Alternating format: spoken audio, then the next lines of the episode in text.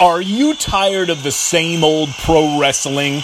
Then check out the amazing action on Powerslam.tv, the biggest indie pro wrestling channel in the world. Get over 4,000 hours of the best pro wrestling events from over 110 of the biggest names in the industry from over 15 countries around the globe. Get your free trial today at Powerslam.tv. Jordan Grace, and you're listening to the Social Suplex Podcast Network. BWB. This is One Nation Radio. You better get it right. Rich Latta, James Boyd came to give them life. The Blackest Wrestling Podcast has come to kick all ass and drop it six feet if they're kicking trash. Word. Let me welcome y'all to something different. And if you dig it, man, you should let some friends listen. We be getting it in. This on the regular dude. Ravish and flow, but this shit rule. See, James don't rap, so I had to break it down. The whole network, man, we coming for the crown. Raps in the columns, I keep them both covered. Making the beats too, so the listeners can bump it. Hit us with the rating, yeah, I'm saying it's a five. Before you hit it, talk, bob your head side to side. It's One Nation Radio, and this is the beginning. It's Rich, and I'm here with James. It's time to listen to One. You got to unleash the power of the pyramid. This is Mike Sempervive from WrestlingObserver.com. Check me out on Wrestling Observer Live every day. And also check out your boys, Rich and James, on One Nation Radio. Hi, this is Kenny Omega. We're listening to One Nation Radio. Check it out, guys. These guys know what's up. Big Kenny Omega fans, that's all that counts to me. Goodbye and good night. Bang. Ladies and gentlemen, welcome to this week's edition of One Nation Radio. I'm your host, James Boyd. With me, I have Rich Latta. What's going on, man?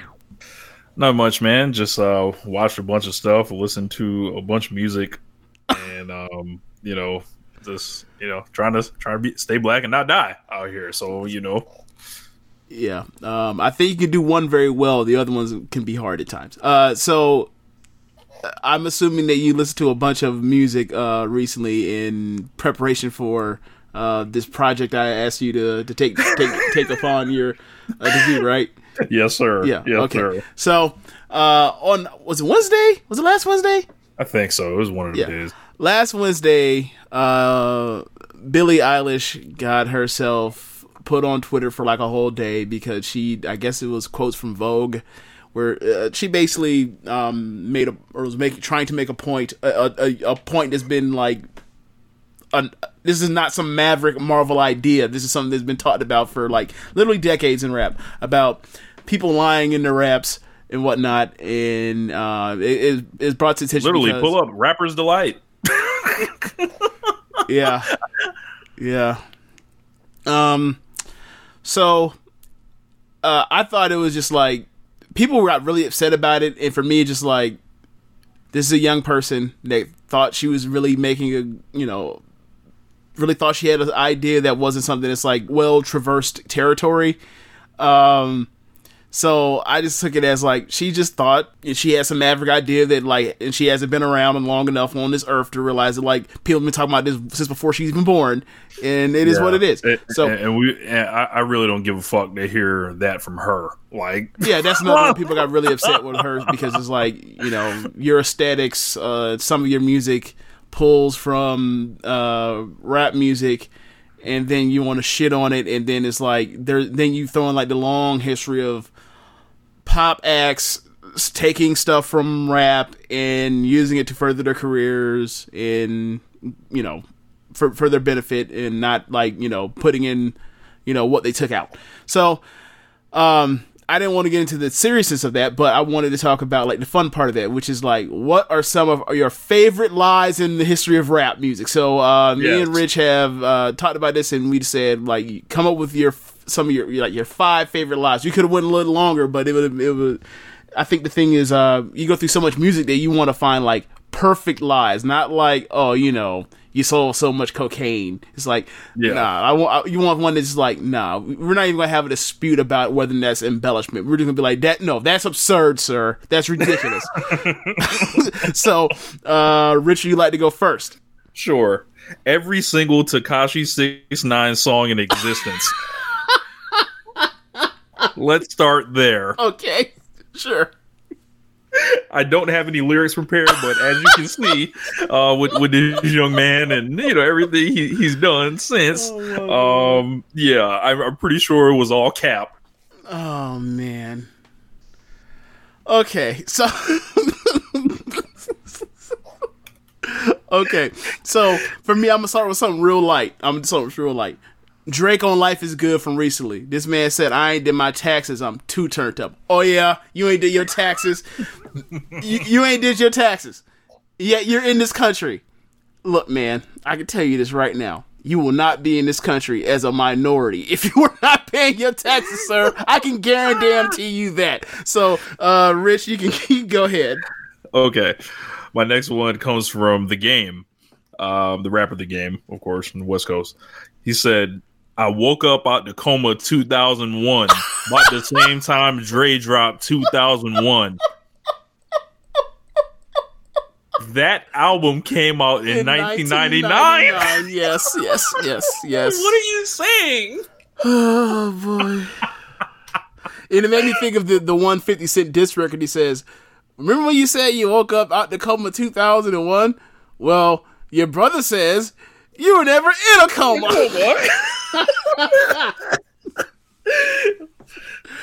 oh, Your brother says you were never in a gang. Right. He oh my god. Like 50 is one of the all-time promos and he's never wrestled. Yes. Like T.I.'s like that too. He's like, dude, who has better promos than 50 Cent or T.I. at the end of records? No one. No one. Not even Flair. okay, so uh, Jim Jones underrated as well. They he used to, they used to throw him on at the end, talking about he'll smack the kufi off Nas's head. Yeah. Yeah. That's a good one. Um underrated for his day. Okay. Number 4 for me. Jay-Z, nigga please. I've been around the world. I damn near beat Jordan around the world. nigga. You expect me to believe You beat Michael That- Jeffrey Jordan. Y- you, Sean Corey Carter, beat Michael Jeffrey, or almost beat Michael Jeffrey Jordan in a game of shooting. I don't Ain't no give. way. look, was this the '80s when he couldn't hit the side of a barn, or was this? Was this? Look, what was Michael Jordan blindfolded during this, you know, shooting game? First off, know what we know about Michael Jordan. He don't give a good goddamn about you, rapper guy in 2002. I don't give a damn if you if you were damn near the greatest rapper all time at that point in time. What what do you want? Tickets? what do you want from me? Look, was Michael Jordan shooting with a football? Is that how you beat him? or nearly beat him? This another one. Does New York product Sean Corey Carter seem like somebody that has a jump shot? Have you ever seen anybody from New York City with a jumper ever in life? What's up to Brooklyn Ike? I know, I know he he- he's uh, probably laughing right now. Look, Um, no disrespect, but y'all always talk about how none of y'all got jumpers because y'all out there in that shitty weather trying to play in hoop. So. We got this one lone guy that, that has his jumper, but he never made it to the league, huh? He decided Never to sell tried. dope and rap instead, right? never tried hidden talent. okay. Who knew? Yeah. Oh, my next one on the games album. Uh, on the song called. again? Yeah, well, no, not the game. Oh, okay. So on the games album, uh, the documentary has a song called "Higher," Oh. and then Dr. Dre randomly pops on the song at the end of one of the verses, and he he, he says four words: "Watch out for detox."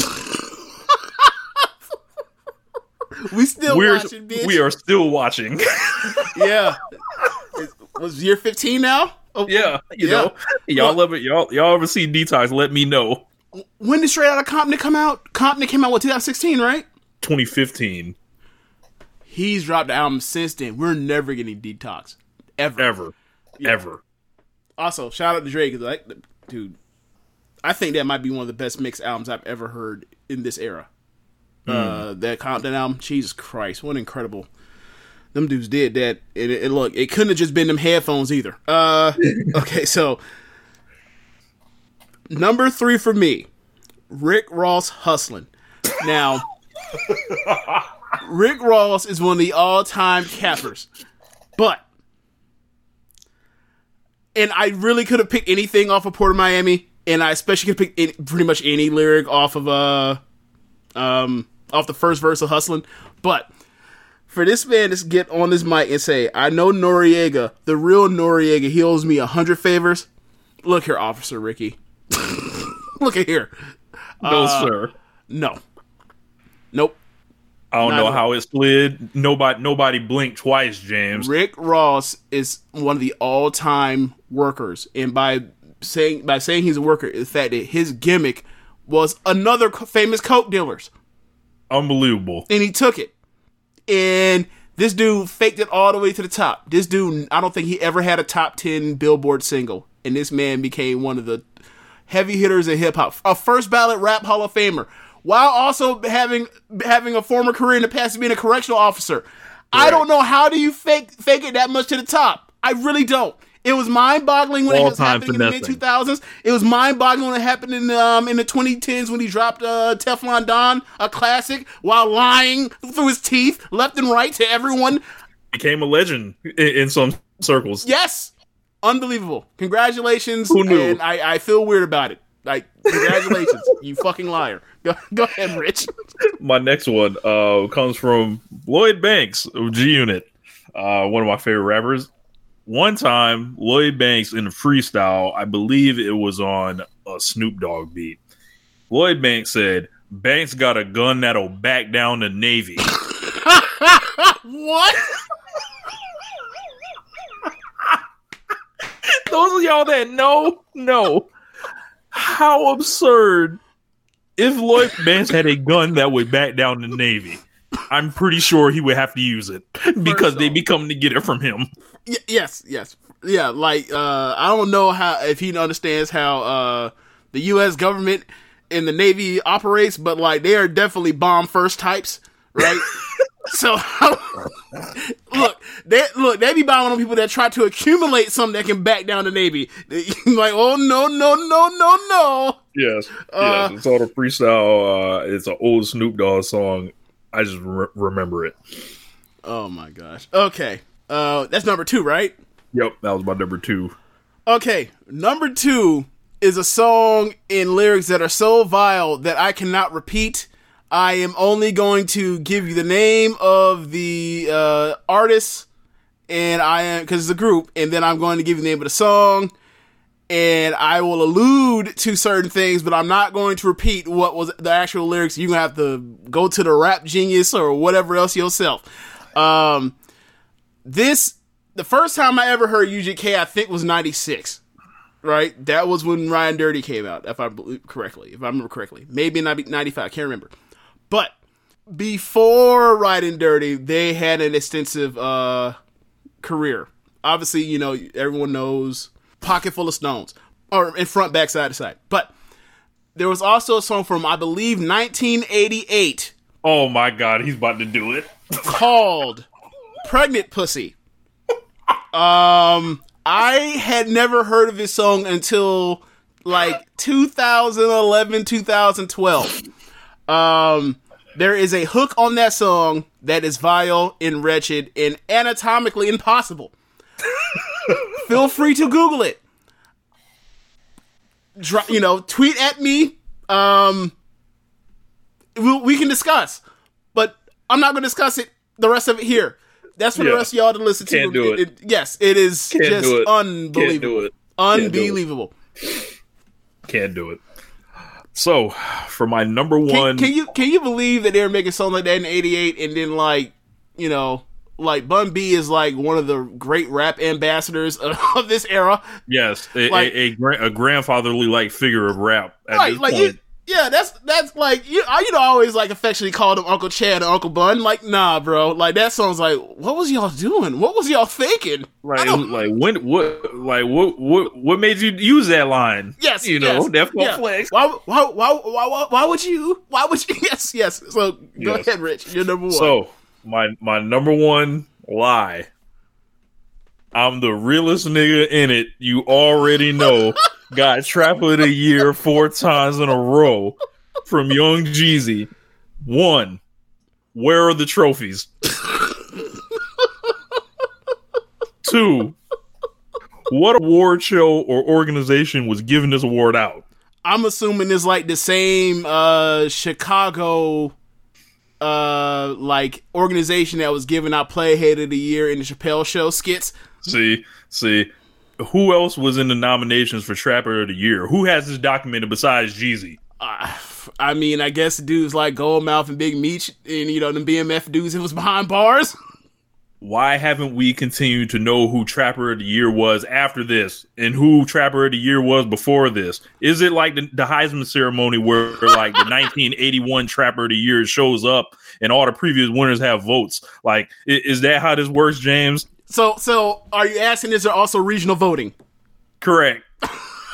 Are there biased? You know, i- is a degree of difficulty is more difficult to do it in one region of the country? like, where, like, how is does there it a- work? is there an East Coast bias for Trapper of the Year? Oh, I yeah, love like, this. like what is this? Oh you Oh know? my gosh. oh, this is great. Yes. Yes. Don't you just love when you be like, hey man, how does this shit work out logistically? Like we like I'm trying to figure this out, bro. Run this help help me figure this out for you. Or for me, really. Okay. oh man. That was it. Okay. okay. So number one for me, it, this is such a tremendous lie that me and Rich wanted to make sure, or I wanted to make sure that we didn't have the same outrageous lie on here. So I start saying is artist X on your on your list, artist X on your list, and we came across this one. And he said yes. Then we said which song is it? It's the same song. So I was like, I know what song you're coming up with. I know exactly what lines you're using. You cannot use this one, Rich. This is mine. The reason why I even came up with this idea was because specifically because of this these lyrics. Okay, so you have Birdman from either 2000 or 2001 had a song called Number One Stunner. This song is so outrageous that the second verse, at the end of the second verse, he says, I like to. F- I can't even get out straight. It's as ridiculously disgusting as the the lyrics of uh, "Pretty Pussy" by UGK.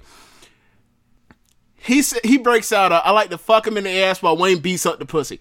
Okay, first off, it is 2001 or 2000 period. How old? How Wayne was, Wayne was born in what 82? Yeah, Lil Wayne was. I don't, I don't know if he was 18 yet. Maybe. He was doing so. He is saying that he was doing DPs with groupies when Wayne had just turned 18. And how long had the Hot Boys been out and all that before that? Ooh, uh, uncomfortable. Move forward. Yes. Uh, look, um, if it's consensual, I guess. However, um, that is Move very, move very, forward. very, very strange. Um, but let's move it on. We're gonna get to the actual lie, not just the Yeah. the very disturbing truth he told on himself that could have landed him in prison potentially. Anyway, this man at the end of the song just goes into full out. He blacks out. He says, "Now it's plain and simple, nigga. I ain't met a nigga yet that can fuck with the cash money hot boys with these cars, nigga. You see that Monte Carlo that's hot and on fire? Basically, he goes on to say he got that bitch on dubs. He got the new 2000, he got the G Wagon on dubs. He got that new vehicle with frog eyes and that bitch on dubs. All our cars are on dubs. He says, yeah, we all drive Bentleys on dubs. I'm trying to put platinum eyebrows on these hoes. I just bought me a platinum football field, nigga. You understand? D- Don't fuck with me with these cars. Okay. This man said that he has a platinum football field, Rich. What? The, how does that work? How? Explain to me. What type of shoes do you wear on the platinum football field to not mess up the platinum? I don't know. You, you- I, I don't know. How big is it? A standard size football field? Is it like a mini size platinum Is, is it like field? University of Miami's indoor practice facility that's 65 yards in length, period? Yeah. Is one of Yeah. them? Yeah, look, who- niggas go to Miami. Look, niggas go to Miami for Super Bowl. They can't even practice in Miami's uh, football indoor facility because it's too small. unbelievable. the it like the, the platinum football field, unbelievable. Like, what he said was so ridiculous that you forget the line he said before that was he's trying to put platinum eyebrows on these hoes. How does that work either? They have to go get surgery. What? And, and implant the platinum I Unbelievable. yeah, man, like just just outrageous. He's one of the all time cappers while being stinky, filth, and rich because he robbed so many dudes out their money. Yes, a crook. Yes. Unbelievable. So um, th- those are some some of our favorite lies. Yeah. Uh, you know, Is that the end of the show? I, I mean, shit. Like, this is gonna up on the best of. Absolutely. There's not a there's not a chance this ain't gonna on the on the best of 2020. Not a chance it won't end up on there. unbelievable. Okay. All So this is a wrestling podcast. I Yeah, guess this is a wrestling You know. podcast. I guess we gotta talk about wrestling. Okay. So um this week or the past week because we did uh what did we do last year? Or, or last week we did a 2000 The uh, awards. the, the award shows. We missed a lot of stuff, but uh, you know, the number two and number three in WWE's uh, corporate infrastructure were fired, uh, Barrios and Wilson, and that was a week before we got to the quarterly financial stuff. Um, we're not really going to bore you too much with that stuff. Because one, we don't really care too much about that. We're really caring about like what's on the TV screen. Like the other shit is the other shit, right? And like we only talk about what's happening behind the screen as you know it makes changes to what's happening on the screen. So, um, where do you, where do you really want to start? I mean, they're talking about what they're going to do potentially with um, you know, all these key um markers of interest like uh house show attendance, um g- gate, uh you know, viewership. So much, so much of these indicators Network. of of of, uh, of fan engagement or interaction is down. So Anything that has to do with the fans giving them money is down. Yeah. Um, so you know, they're we've known they've been buoyed by their TV contracts for a long time, and it's going to be that way for the next five years. Uh, but now, you know, because the because of the shakeup up top in their infrastructure, um, their stock price went down, and then at the weekly, the Thursday pref or uh, conference call, um, Vince seemed to allude that they they may potentially be shopping, or not potentially, they are shopping their pay per views um, to different streaming services. Um, we don't know if it's every pay per view, if it's some pay per views, if it's just WrestleMania, if it's just the big four, if it's only the top three. It, does that even involve takeovers? We don't know none of that. We just know that they're shopping stuff around and he to streaming service that he uh, deemed as the major. So that would be like Netflix, Hulu, Amazon, Peacock potentially, Disney Plus, ESPN Plus, um, and a few other places that would be considered quote unquote majors. Uh, no, this reminds me of it. It reminds me of like every the dream of every like small business owner is basically like start a business and then like get bought out by someone huge for a bunch of money. Like, Right. remember when Fifty Cent had them did, did all that invested in the vitamin waters and then they got Right. bought by Coca Cola? Like that's like what this shit million? reminds me of. Yeah. Yes, Instagram gets bought by Facebook, shit like that.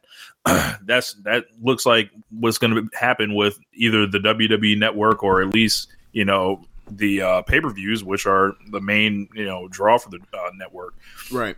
And it, it's kind of it's, it's kind of crazy to see like where the network has ended up, and uh, you know when it first launched and where it is now, and to see it was a failure. Like you know they didn't come close to three million. Remember they had all those crazy numbers like Yeah. they said Yeah, they before. thought that. Yeah, they were like, yes, there are. What was it?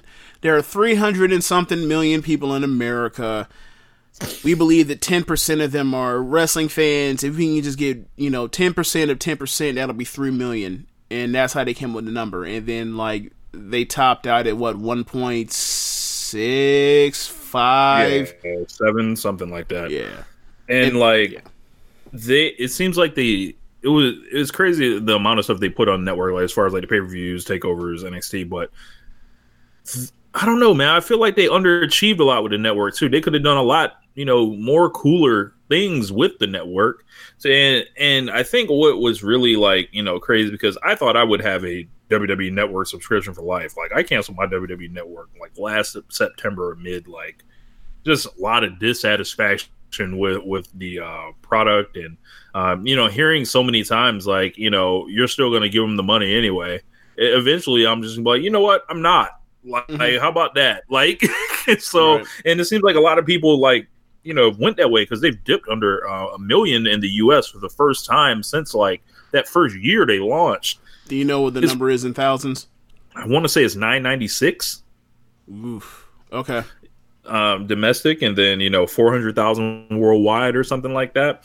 But it is uh it's jarring, and then like you think about you know the way the network has been trending. Barrios and Wilson is out, who were in charge of like the network, like this was their thing, Right. and you know Vince. I think Vince. Like if you're talking about how can you make the most money for WWE, you're seeing what the UFC is getting from ESPN Plus.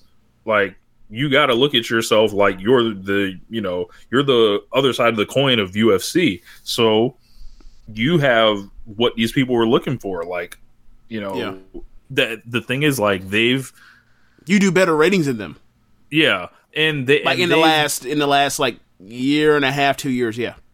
and like what they've built like it's not dependent on whether the show is good or not it's like they are a live property so Mhm. like they're taking advantage of this fact more than anything else and you know i'm not i'm not shocked at all like when i heard like this is what they can do oh okay so that's what UFC did. I, I can see WWE doing something like that because we would all readily admit that there's a lot of money being left on the table. Like you saw AEW last year just start doing fifty dollar pay per views and people started buying them. It's like, Right. well, what the fuck? Like, so, so what do you think WWE like would do if you know you would multiply how big it is? Like you would think it'd be like bigger, but um, yeah, it, it, it's crazy for the network. I, I hope the network doesn't go away because, like, if there's a situation where it's like, all right, all their pay per views or whatever, like, and then they redo the structure, we don't know if the tier system is happening now.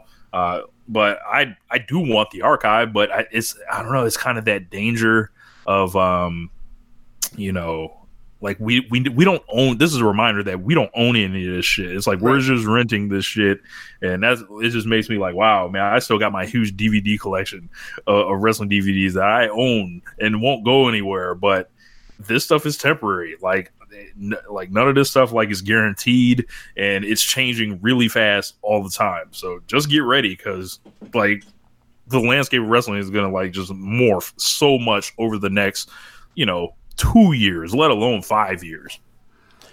Yeah. Um, I don't really have much to add to that. Uh, I think I think for me is I I remember when the network came and we were kind of like excited, but also like, wait, so they're doing this to insulate themselves from you know bad creative, Yeah. and and also the pressure to try to draw you know month to month, and you know once you see like oh yeah WrestleMania is like free, you're just like well never mind that shit. We want to see WrestleMania, right?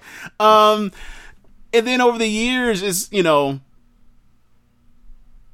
it's it's you know the month to month grind like they have no you know see look what they do with us like they don't try to book cards in advance you know some of these pay-per-views lately have just been yeah you'll find almost on the card by friday two days before the fucking pay-per-view and Never it's like forget, Hell, in- Hell in a Cell had like two or three matches announced uh, by the time, and it, it was like a damn near a, a PWG mystery show. Like, yeah, like Survivor Series like the two, Like you didn't know who were on the men's NXT teams or the women's NXT teams until literally the women's uh, team. You didn't find out until after Takeover, twenty four less than twenty four hours before the show, and then you didn't find out who the men were until like I think that Sunday afternoon. yeah, And it's like, why?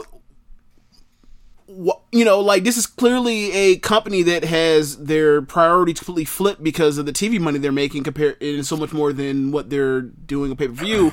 And that's before you even get to the part where it's like they don't even book shit in advance for their TV. You think they don't give a fuck about like the the shows that are going to make them less money to do? They're just doing it just to placate, um, or to, to get be able to justify the nine ninety nine they're going to get from people. So yeah, I just um now that now that they're doing this is like this is this is going to go further or either either it's going to kind of flip that back into the right perspective to where like they're actually going to give a shit to try to book these pay-per-views or even or it goes a further thing because there's you know because there might be pressure from uh their partners or it could turn into a situation where like they're making you know 150 million dollars uh, on some TV deal. They, they're they're made in the shade. They don't give a shit even more. So um, it just furthers it just furthers insulates them from you know I guess uh lack of red would be like uh I don't know economic justice or economic karma. Right, it's like you put out you're putting out a product that people don't like, but but while you're doing that, you're getting more money than you ever have before. It's like, okay, I obviously I'm not a person that believes in karma, but like I believe the fan base believes that like a lot of the fan base believes like if they continue to you know book like this, more people more people are going to leave in droves, and their dissatisfaction will be the rule of you know them long term. And I it looks it looks to me, and I keep looking over looking over the horizon, and the closer we get to the horizon, I keep saying, nah, it seems like they're idiot proof. Yeah. yeah. Yeah, that's pretty much it. Yeah. Um. So, uh, you want to continue with more ros- main roster talk? Let's blow through this shit. okay, so um oh, I'm sorry, we're we're not done with um we're not done with that. So another part about the the pay per view rights being uh shopped, uh we we we've now found out that like the mystery number for NXT for what they make a year, they're making thirty million dollars. so where did you see that? Because was it blended in with like the rest of the TV money? It was on it was on Observer, um Observer Radio last night. Gotcha. And Gotcha. yeah, Meltzer was like, "It's 30. Uh, remember, like originally he reported thirty, so but he's he made it sound, but he, the way he said it, it was like, nah, like we figured out where they put that money, and and once you like, because people originally thought like Brandon Thurston and Wrestlenomics thought they were going to put the money in some some place other than where they where they put the TV deal money, but they put in TV deal money and they just use and then I guess from there Meltzer, you know, ex- did some, you know, did some figuring and then came up with like, oh yeah, it's 30. Um so that's not much of a story. It's like I, I mean the, the I know it sounds funny, but did anybody really think that they like really legitimately believe that they were making zero dollars from from TNT to fill a time slot in prime time on a Wednesday Or USA? Or mean? USA is what I meant. Yes, like.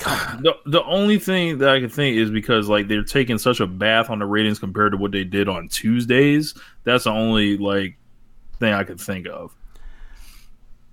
I, I guess, but I would see it as like, all right, well, you didn't want to pay us for uh, SmackDown, um, but clearly, knowing you know, knowing your situation, your little situation, and what we do for you, like you have to break us some bread. Like I know, I, I just I just see it as like they're on prime time. If they're on prime time on a weekday, like they have to get paid. You you almost have to.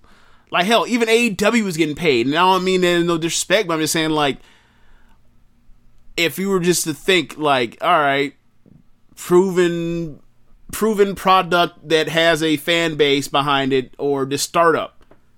You know, you just think off the reputation alone that like people would just that they would give them the money as opposed to TNT throwing uh AEW money. And I mean I, I mean at this point AEW's making more money than uh NXT is. Um but anyway, so another another thing to bring up or two is morely uh yeah, uh the Saudi show, um the one that had to hold up with the financial uh the last quarter, they got paid for that. But the show where they kind of had like the the standoff, uh, the pissing match with the plane and the uh from November, the Halloween show, they haven't gotten paid for the Halloween show yet. So uh, I guess they're just gonna be running these things mo- like quarter to quarter behind. Behind. I, it's that's really weird because I can tell you this right now: if you owe me uh forty to sixty million dollars, I ain't getting. I'm not sending nobody into a motherfucking place. You pay me forty to sixty million dollars. I'm not gonna do you another show. I'm not gonna give you. Uh, think, think of the credit line like that. That. Think of, This the, is- think of the credit line it this is. is A who they forty to sixty million dollar credit line. This, this is who they got in bed with, and they have to go because that money's already accounted for on their books. Yeah. Like, and if we don't go, that money won't be there, and then the stock will, stock will tumble. Yeah, I can tell you this right now.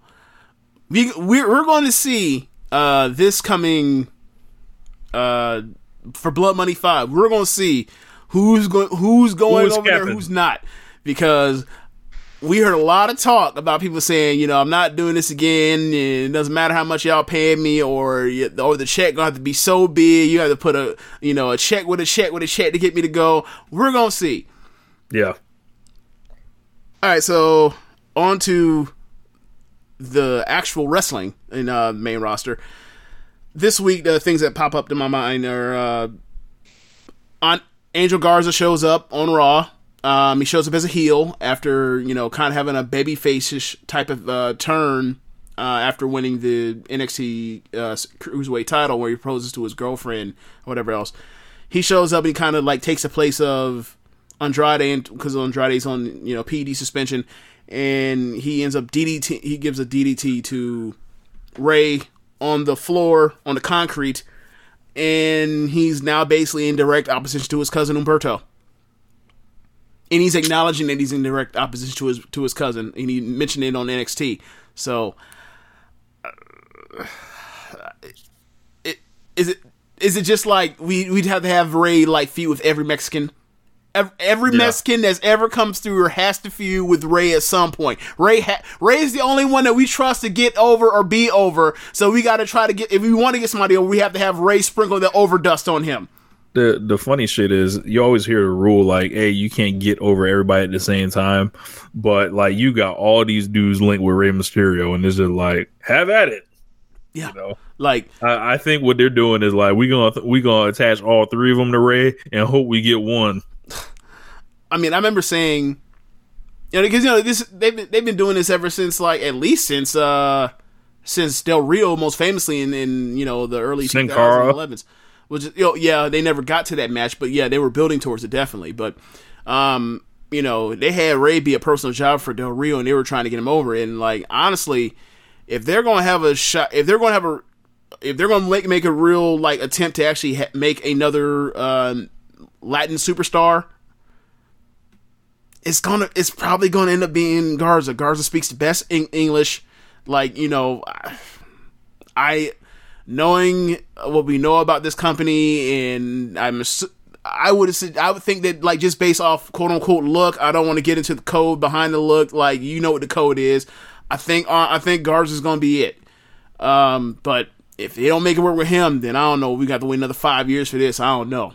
Um, yeah. So then from there, Ruby Riott returns, and apparently she attacks Liv. Thank God. Thank God they're, ain't teaming up again because boy, boy. Well, you wasn't like you was gonna watch it anyway. Correct. Correct. That's true. But you know, for all y'all that do want to watch, you know, that poison, you know, y'all y'all be seeing them. them the, it would only be so long before they, you know, have Sarah Logan, you know, get saved by them, and all of a sudden it's endless six woman tags with the with the Riott Squad. Eh. I mean, anytime you can get back Woman Shield, I,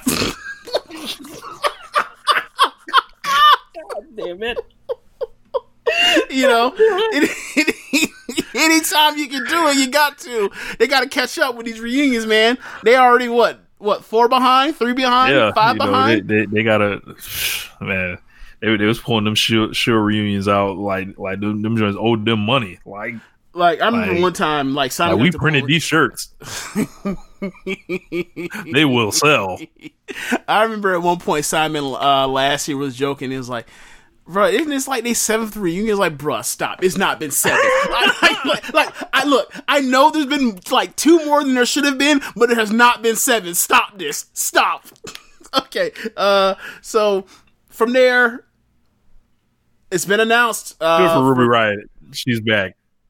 Look, I'm glad she's back. Uh, I think that you know, given the, what the the so little they've done with um women outside of like the top of the card, she's somebody that whenever they've given the ball to, like she has good matches when they let her when they ask her to have good matches. She can cut or say pretty much anything halfway convincingly in a way that a lot of the other uh, female talents aren't really that good at. Like I don't know what it is, but like I think it's really not not them. I think it's really mostly the the the terrible men writing this terrible shit for to have women to say because they don't understand how, how women like function and work and and are or that women are even actually people. Uh, that's probably what it is. Uh, but yeah, I think um I think that they should try to position her as somebody to to be either a feud like immediately leading into WrestleMania or after WrestleMania for Becky. Um, but we'll see. Um, yeah. So it's been announced. Some of these Blood Money matches have been announced. So uh, we're going to apparently be getting uh, for Blood Money Five a Lesnar versus Ricochet WWE title match.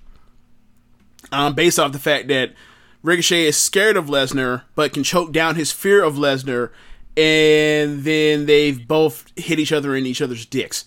So that's the feud. I, I I just want everybody that was out here on Twitter Tuesday morning, all the FDS people saying this is going to be great and we should be happy for this. I just want y'all when this match happens and it's a disaster because it's in Saudi Arabia and Ricochet loses in under five minutes to come let me know how y'all like it then. Oh man. Uh, I have no interest in this match. I have no interest in what they're doing with Ricochet. I have no interest what in are they doing with Ricochet besides this? Like, what were they doing with Ricochet before? He's- before. Hold on, hold on. He's before, just a before the go home show to Royal Rumble. What was he doing? Being scared like a bitch uh, with Brock to set up his elimination with Drew McIntyre. Well, that was It- it's going to be show. I mean, hilarious. I mean, that was the go home show. But what was what was he doing before that go home? Show? No show? idea. Yeah, same here. I, No I- idea. So like, and I hope everyone's prepared for when these WrestleMania packages start getting put together. I hope y'all prepare for that man to be airbrushed out during the Royal Rumble. It was strictly Drew McIntyre alone Oh, that yeah, threw Brock Lesnar out, and yeah, this is this is a setup. Uh, you know, this isn't a title shot that actually means anything. Like it's in Saudi Arabia. Like fuck out of here. Like I'm. I have a morbid curiosity because, like, we know that in any other promotion in the world, if those two were to wrestle together, like, they'd have an incredible match. But, um, so, and also, they got two strikes against them on this. yeah, you got Saudi, Saudi Arabia is, is is like two strikes in itself. So, like, what is the best match? Is is I'm guessing probably Ma- is Mansoor versus Cesaro the best? Like, is that the best Saudi Arabia thi- show we've gotten? that's the only one that I've ever seen like got good reviews. Mm. You know, who can forget the uh the excellence of Jeff Hardy versus Jinder Mahal? You know, and Jinder Mahal was yes, when Jinder Mahal was selling moves that didn't actually happen in the match. So it was it was you know who who can forget John Cena versus Triple H? You know, in the first one, and Wow. They did an Orton Triple H match, didn't they? they did last year, I believe, wow. after WrestleMania. Yeah, Then you Who have, forget those you have two star Goldberg matches? versus Undertaker. You had the best in the world tournament. Where, like the only match that was worth half a damn was like Rey versus Miz. Um, these uh the fucking DX Brothers of Destruction match, just yeah, worst match of the year level match. Yeah, like that match was a disaster. Like in, jeez, was The cage match with Roman Reigns and Brock Lesnar, one star match. oh my god. AJ Styles and Shinsuke Nakamura doing double countouts like it's a house show in the eighties.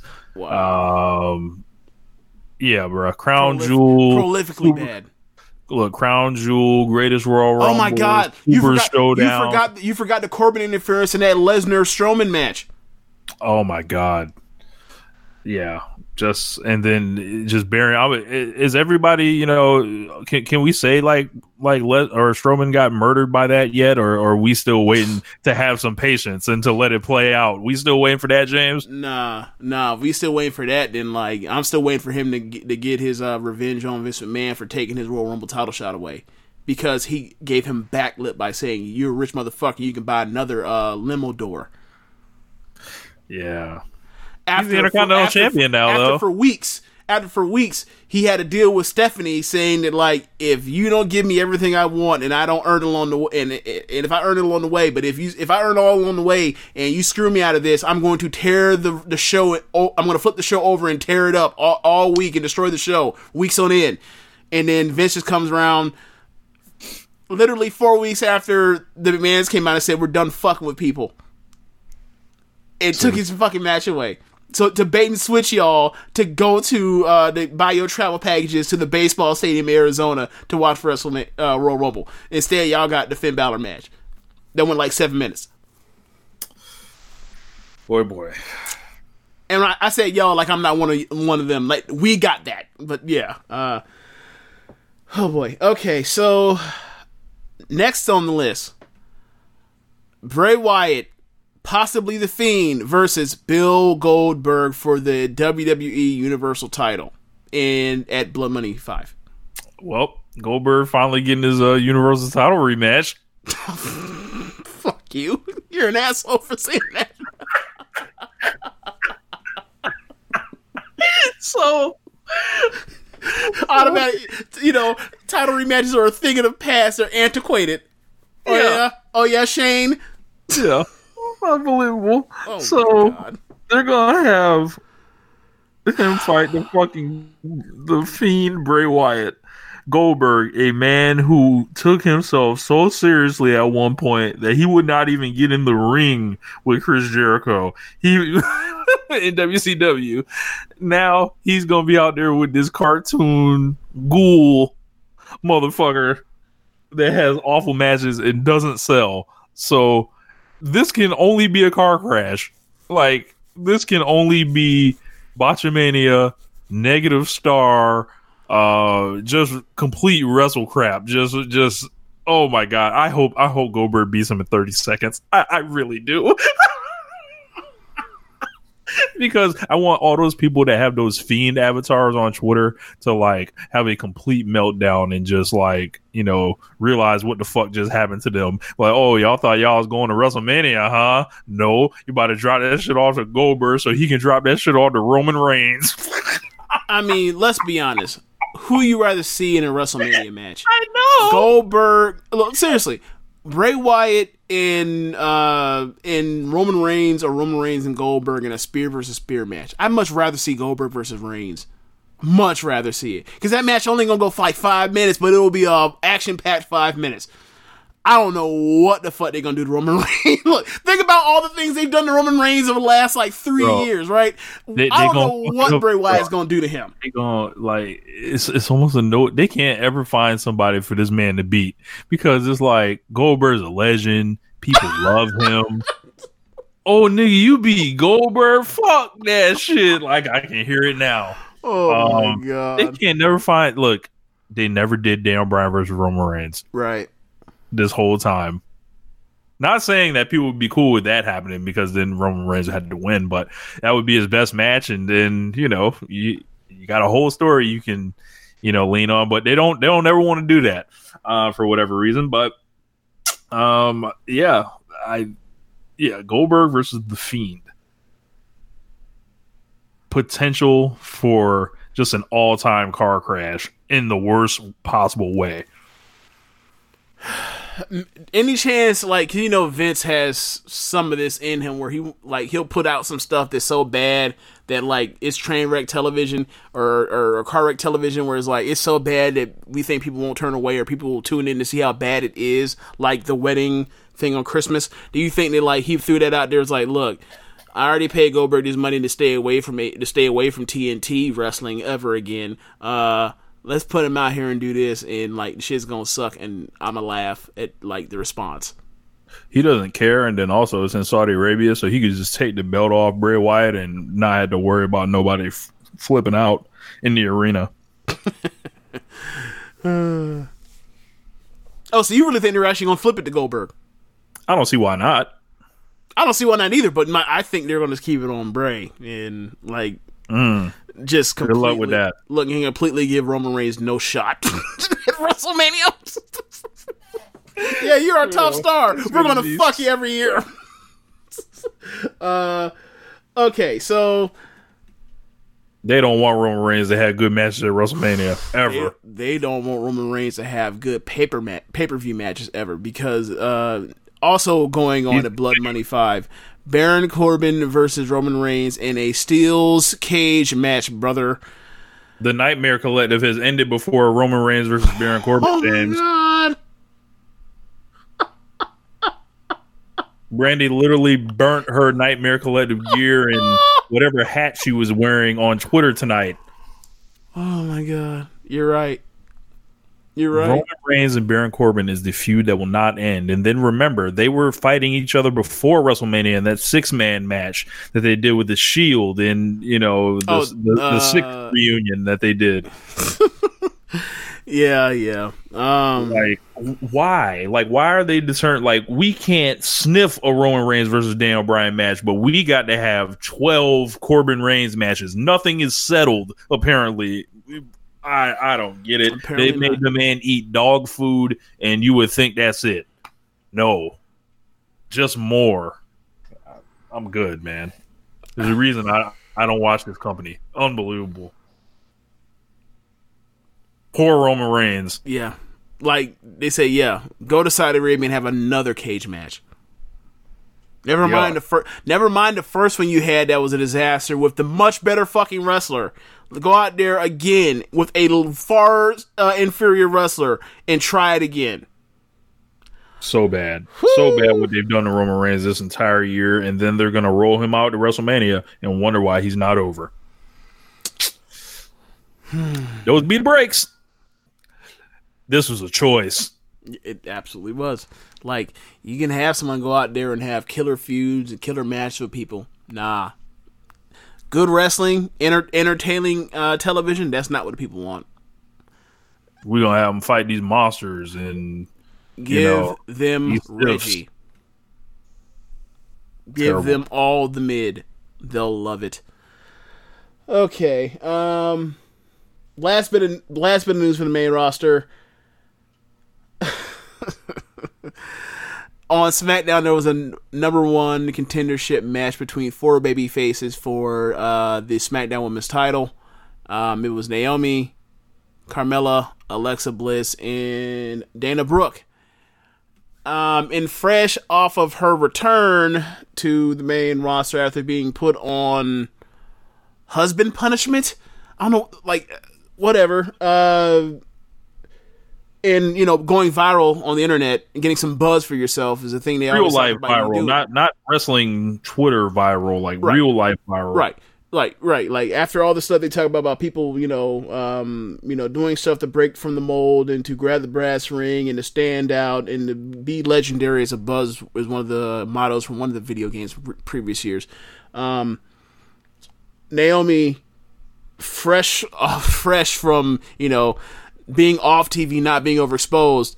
Uh, she comes in and she does the job for Carmella, who in November I saw get thrown basically into the trash by uh, Bianca Belair in a meme that will live on in perpetuity beyond our lifespans, all of us. That Correct. that will live forever. Um, so Send it out for Black History Month. Yes. So she uh she lost to her. Fucking why?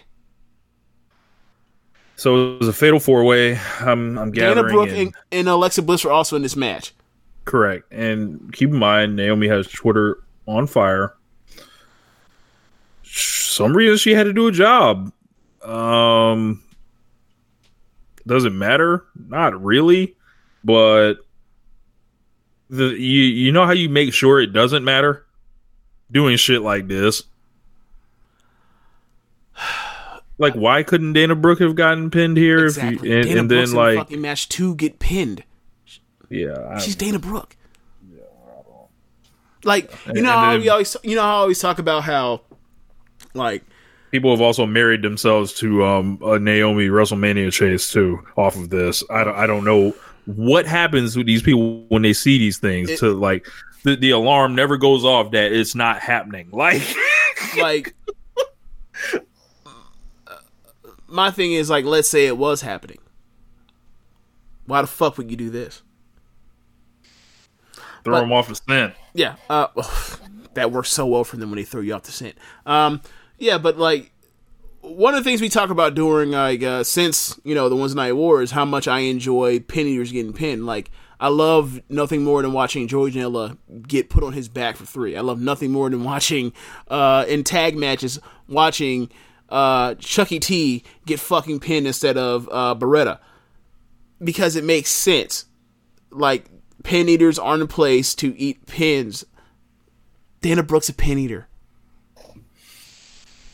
How much his she's been on the main roster since 2000 what 15 16 15 yeah. right late 15 16 early 16 Yep. Yeah. She's been around since early No, no, no, no, no, no, no, no when is she uh was she around before WrestleMania 32 Yeah. No, after. okay all right either way she's been around for over 4 years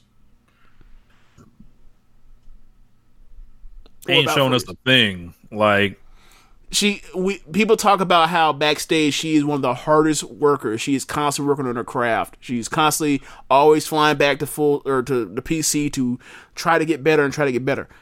Look, man, people think that um like wrestling is something that like everybody's going to take to if they try hard enough. Sometimes I I believe that like uh, you know practice makes perfect, but like there's also a limit to how good you're going to be. We've seen this. We've seen her do all these, you know, these bleeding heart promos talking about how much, how hard she tries and works, and there was some minimal effect to that. But they killed that dead a year ago yeah, they would have her come out there and just get like squished. by Rousey, right? So it's like, look, man, this Is she the woman Mojo Rawley? Ooh. Possibly, yeah. Possibly. I mean, they haven't done to, they haven't done to her what they've done to him, where he's in the dark room. Oh my god. Or he's in the dark room and he's out there painting on his face, looking like Mr. Glass. Um, they haven't had him out here, you know, come out during a dark segment to cut a promo while he's out here looking like he's trying to rob cryptocurrency in the year 20, 2051 looking looking like I think of last year on the joke I said that like Spider-Man 2099's got to stop this nigga. They haven't done that to, to Dana yet but um but yeah there, there I see the parallels that you, you bring up. Yeah yeah. Um I just I just don't understand the need to beat her when she's fresh like she's fresh. You have a second chance with her or another chance with her, and you just immediately it goes to nah, do jobs.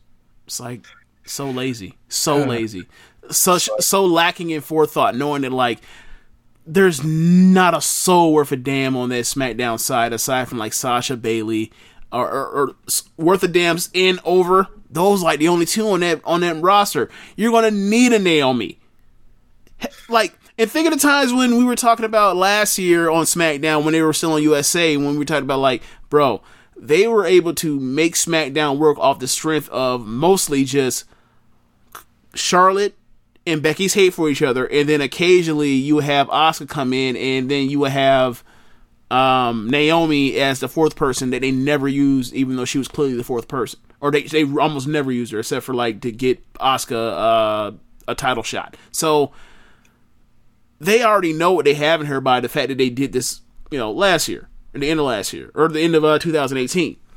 And then, you know, she's back, and like the SmackDown women's division is even worse now. Like, pull the fucking trigger already, man. Yeah. Um am I shocked? No, this is the story of Naomi's career. Like yeah. So Yeah.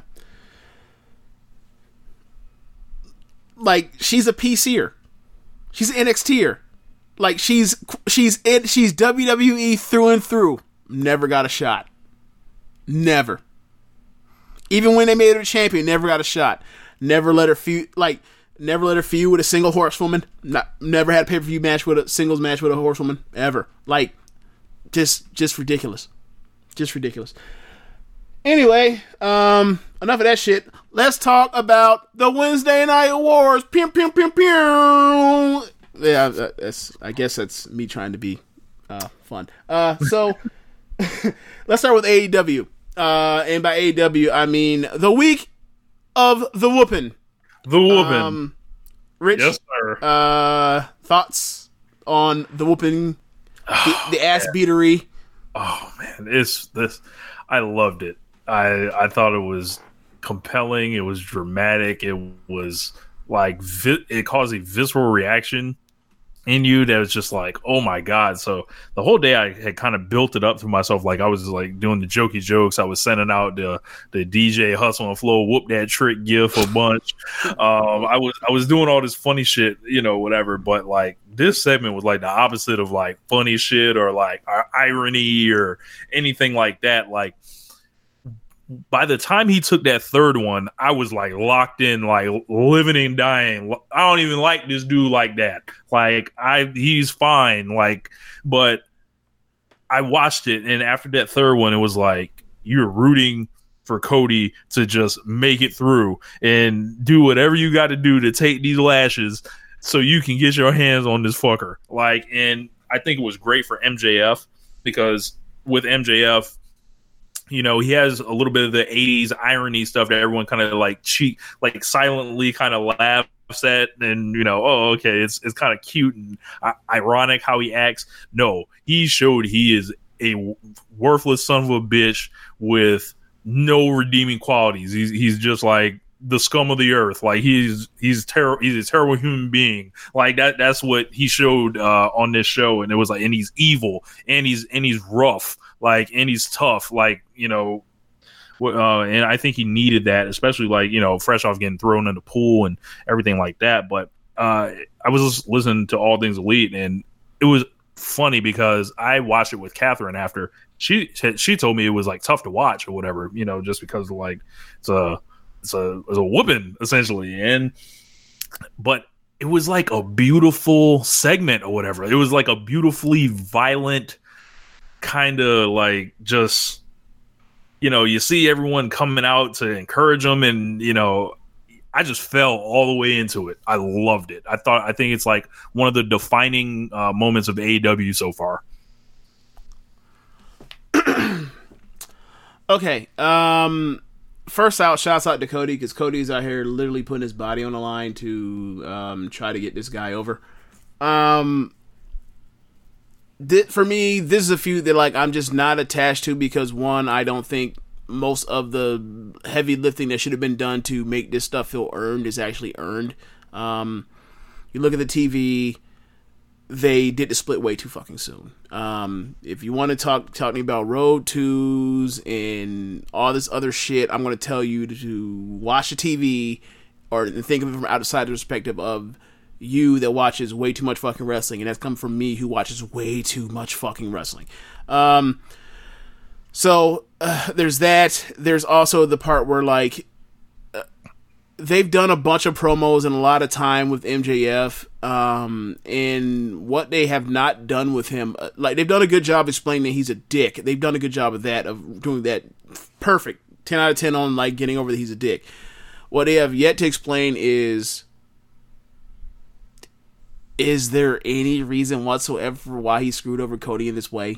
Other than just to do it, like, and I don't mean the oh well, you know, he's not really the guy that you think he is, guys, or or he's a liar. Like, okay, can you give me, you know, one thing that showed like, I think that I think I think about the Jericho stuff a lot. Think about um AEW stuff, and I think a lot about how when he was doing the hypocrite thing with Shawn in 08, 09, or whatever, I think it was 08. And the fact that he had a, just this much truth to get over the fact that, like, this dude faked a knee injury to lay out Batista. And if I had done that, y'all would have fucking been pissed with me. And, like, I, I wouldn't have gotten that pass, so I'm going to take it out on this dude. The fact that, like, he had that little shred of truth as a bad guy to piss you off will make you hate him even more they've done nothing um, of that sort with MJF. And um, I'm going to get to the, my thoughts on the whooping first, but I just like I feel the reason why I'm so detached from the emotion of this whole thing is, or one one of the reasons is, I just don't buy MJF, or the reason why, you know, MJF hates this dude so much. Um, so there, there's that. Um, and I also don't buy why Cody would be so hurt that a dude that you know, whatever. Uh, but you know him.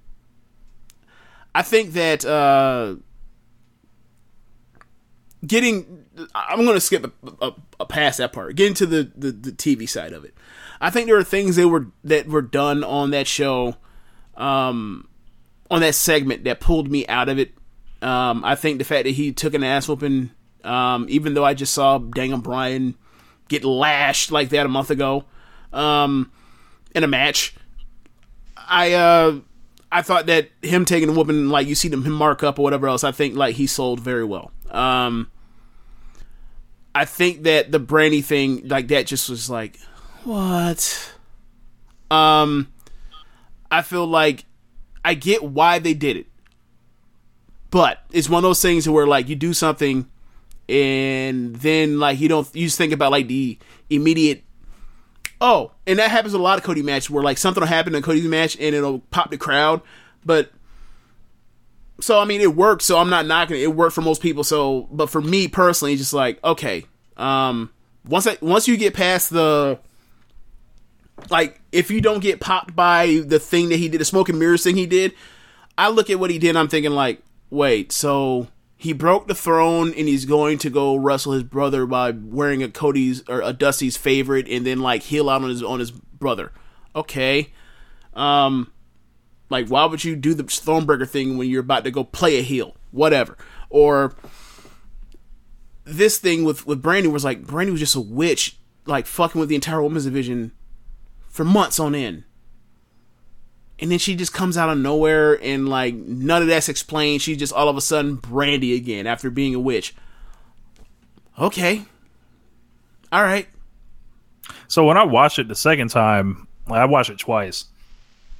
That was actually the part that like kind of stood out to me. It was like the best part, kind of, because it's like this man getting whooped and he needed that strength from her, and you know, I don't know. I, I didn't really get caught up in that whole thing because you know I've been watching the Nightmare Collective basically end. So, um, but, but that's the thing we talk about, Rich. When I talk about the when you say, well, they explain it somewhere off TV, it's like, okay, all right, Rich.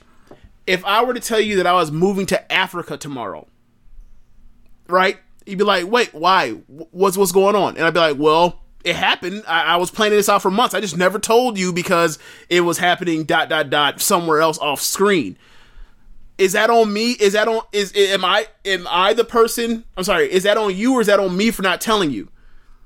All you got to do is like when we talk about uh when they do the stuff on Dynamite or whatever, or not Dynamite, but on Dark. It's like if there's something that's important that ties into the story that needs to be told, don't leave put it somewhere on the supplemental thing. Bring up the supplement like you can do that, but bring up the supple- supplemental thing on your TV so we have an idea and context that fills in whatever story you're really trying to tell.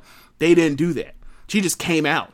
I think it works either way because either a you're looking at you know what she used to be a like hold on like she done broke character for this shit so like for me it works either way. I okay I took it as what the fuck she was a witch so when did when did this change happen and how come it was never explained? Like I, I was thinking, like you just, you, just, you can just change someone gimmick in in the middle of out of nowhere just to get this over. And I'm like, okay, well you didn't even tie up this loose end yet. To it, me, it, it, look, if, if they got to tie up a loose end to end the Nightmare Collective, I'm fine with it. Or leave a loose end, I'm fine with it because like, but they didn't have to do that. I mean, to get over the the last one and getting the strength to take the last one and get up I don't think. No, no, no, no, no, no, no, no, no, no, no, no, no, no, no, Rich. I'm not saying that what they did with the Brandi was wrong. I'm saying that the fact that they didn't tie up that loose end and have her come back as a normal fucking person before, like a week before, and and then have her come out there, then it'd been like, okay, like I think you kind of just kind of you know did it randomly because you knew this Cody thing needed this or whatever else, but at least you can point to say like there was effort here that was done towards this. And I'm not saying there was no, no effort there by doing it off screen somewhere on Dynamite or BT or whatever else, but you didn't give us none of that on Dynamite. And it, and it would have took 15, 30 seconds. Like when you see me complain about the stuff they do that like they should point to as far as context for you, like we're talking about stealing 30 seconds here and there. Just don't just don't do the fourth fucking dive. That's all I'm asking. Don't do the fourth dive. Just show me some. Just show me where you're headed, or add to where you're headed, so that like I can feel more fulfilled, and this feels like a more fleshed out story that makes more that's more cohesive. And like I'm not saying that like this is some gigantic uh uh, uh, plot hole, but it does make me feel like, wait, what? Okay, never mind. Like, I guess I need to just move on. It's like, it's almost like, um, what movie was it? Um, what movie was it? Oh, uh, Endgame.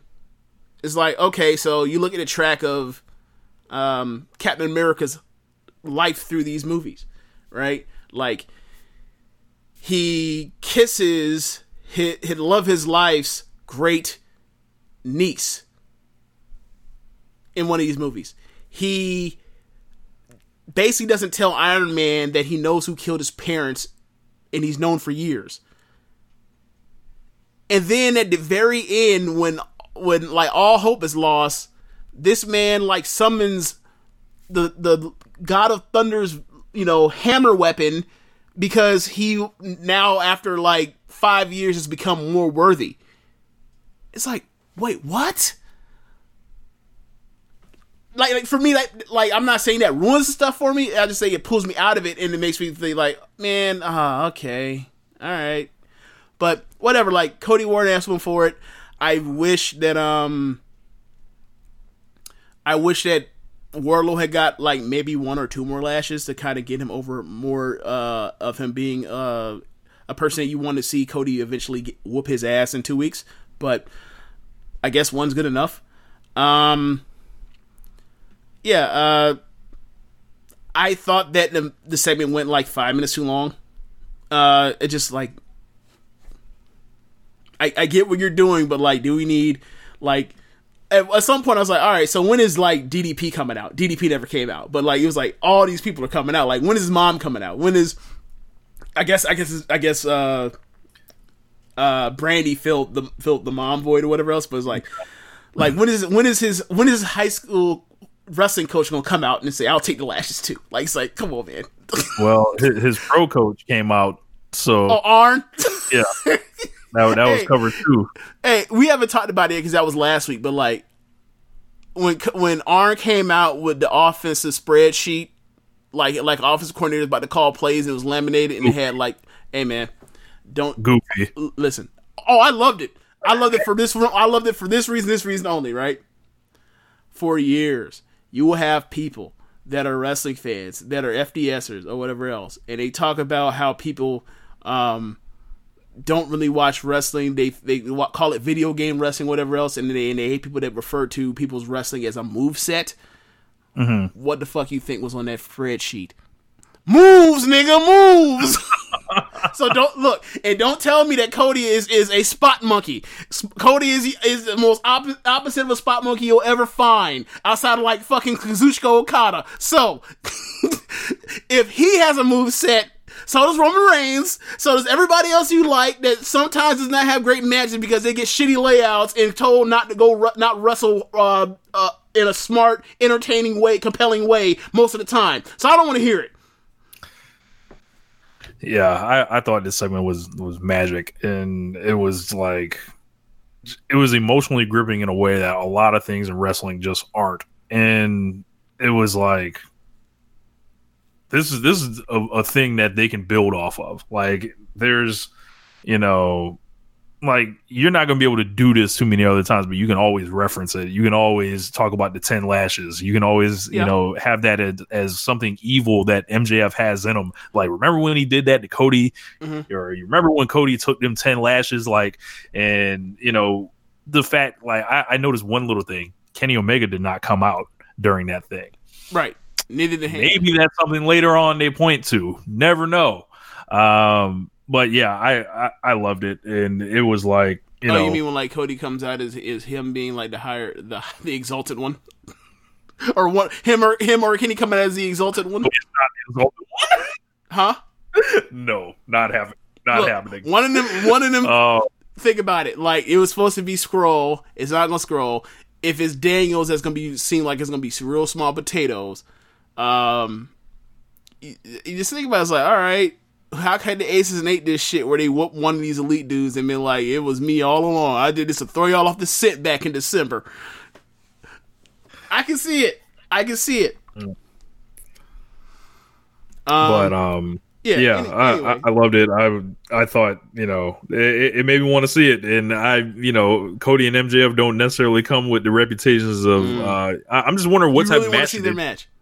Yeah, um, but I'm trying to figure out what kind of match should they do because you know they're not going to do a work rate match, so they have to do like a Well, you mean, blood like what kind of match, match? right? No, no, no. Like just like what kind of style like are they Oh, going to fight in? Like, gotcha. like they have to have like a like a blood like a fist fight, right? Like, like, like because by by that time like Cody can't touch him, so he's going to try to put hands all over him. I would think. Yeah. Um. We'll see what happens. Uh, like I, I think we'll probably get get more informed on that sort of thing. Maybe by you know once Cody like fucks up Wardlow in a way that where he can't be ringside, and then it's like you're really like I feel like there's gonna be one of the things like he's gonna whoop Wardlow so bad like Wardlow won't be around or War- Wardlow won't be there at first. Like maybe he'll come out at the end of the match or whatever else and interfere because it's Cody match. So of course it's gonna be smoke and mirrors at the end. But um, I think they're gonna come up with something to get Wardlow off the table at least like or at least you thinking he's gonna be off the table going into pay per view. Um, That's what I would do anyway, because you know you did this whooping thing, you see, you, you did all this stuff. Like you need to get it to a point where like people are like, oh, it's gonna be you and him one on one isolation. um, I uh, I, I'm still at a point where it's like maybe that's the reason why I'm not that jazzed. It was like at the end of the day, it's still gonna be Cody having to work MJF, and like if this was anybody but MJF, I'd be like, yeah, definitely. But it's like it's gonna be MJF, and uh, okay, so from there, Moxley versus Ortiz. Um, I thought they had a pretty good match. Uh, and then by the end, Moxley, you had a bunch of interference from Santana. Uh, Santana botched some of the interference. He's supposed to grab his leg, and uh, Moxley still sold it if he got his leg snatched. Um, by the end of it, interference comes in, and Moxley grabs out the the keys to the GT, and he ends up stabbing or uh, Santana in the eye. So now, you know, uh, there's also a one-eyed guy. In, One Eye Willie. yeah, there's also one eye guy in um, Inner Circle, and then they set uh, up. You know, they did that to set up. You know, that killer promo from Santana, and you're going to get Santana versus um, Moxley next week in a Yeah. in a two eye match. Yeah, you know, eye to eye. You know, um, yeah, I thought Ortiz was, was awesome in this match. Uh, you know, it's like, man, awesome singles wrestler, and um, Santana. I think I like Santana more as a wrestler. So Same here.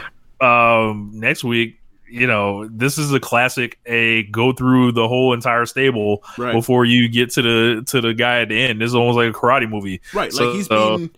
He's beaten. Uh, he beat Sammy He already. beat Sammy already, like a couple weeks ago, uh, three maybe three weeks ago. Just beat um, Ortiz on the way to Santana. Like obviously he's never going to get to uh, to Swagger because Swagger, or sorry, uh, Hager because Hager don't wrestle. right? He don't. ex- He don't. He don't do wrestling he, matches. don't- he don't exchange holds. Right. He, he's only here for interference and for brawling to the back. That's it. um, Hey, so- hey, they might have figured it out. Yes. I ain't never seen I ain't never seen Jake Hager use this good. also that man's on that Lesnar. He's like, how can I do, how can I get paid as much as possible for doing as little as possible? That man is on that Orton Lesnar role. Good for him. True working. How how True old is working. Swagger? Swagger, I what, think he's like mid-thirties? 37, 38. That man even is forty yet, and he's already figured out the game. True working. Who's really winning? Uh, so, uh, you got that. Um, then you have uh, what was it? It was who are the heels? It was Lucha Bros and Lucha Bros Butcher and the Blade That's right. against the Bucks and, and uh, Kenny and Kenny. Hangman. Right, right, right. Awesome match. Awesome match. Yeah, it was Just really, a really million miles an hour. RLPW and Hangman over as fuck. Um, Was MJF on commentary? Or yes. was that last week? That was last week. That was last week when he was saying who trained the Young Bucks. Nobody. Right, they're backyarders. That's right. That was Yeah. fucking hilarious. Yeah, MJF was great on commentary. Like he he got over the Butcher and Blade more than anybody else has on AEW television since they've been on uh, AEW television by saying like trained by Barnett, trained I can't remember who else he got trained. By. Thatcher. Yes, Thatcher, and it's like, oh, that's why we should care about these guys. They're like they were trained by ass kickers. Yep. They like they just had dudes show up and get masks and, and chop meat, and we were supposed to give a fuck. Okay. Oh, I, I like seeing uh, Kenny in there with the Butcher. I thought they had some good chemistry, so um, wouldn't mind seeing a tag match with uh, Butcher and the Blade and uh, Kenny and Hangman at some point. But um, I I thought mean, Phoenix, even- their match with uh with Darby and Cody was good too.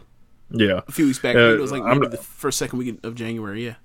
Then um, Phoenix, of course, uh, was just Oh my god. a ball of electricity in this match all over, and um, yeah, like. Uh, but I, I think like the real story here is like you know the Hangman doesn't want to tag uh, the Bucks. He'll Even only tag Kenny, even while hurt.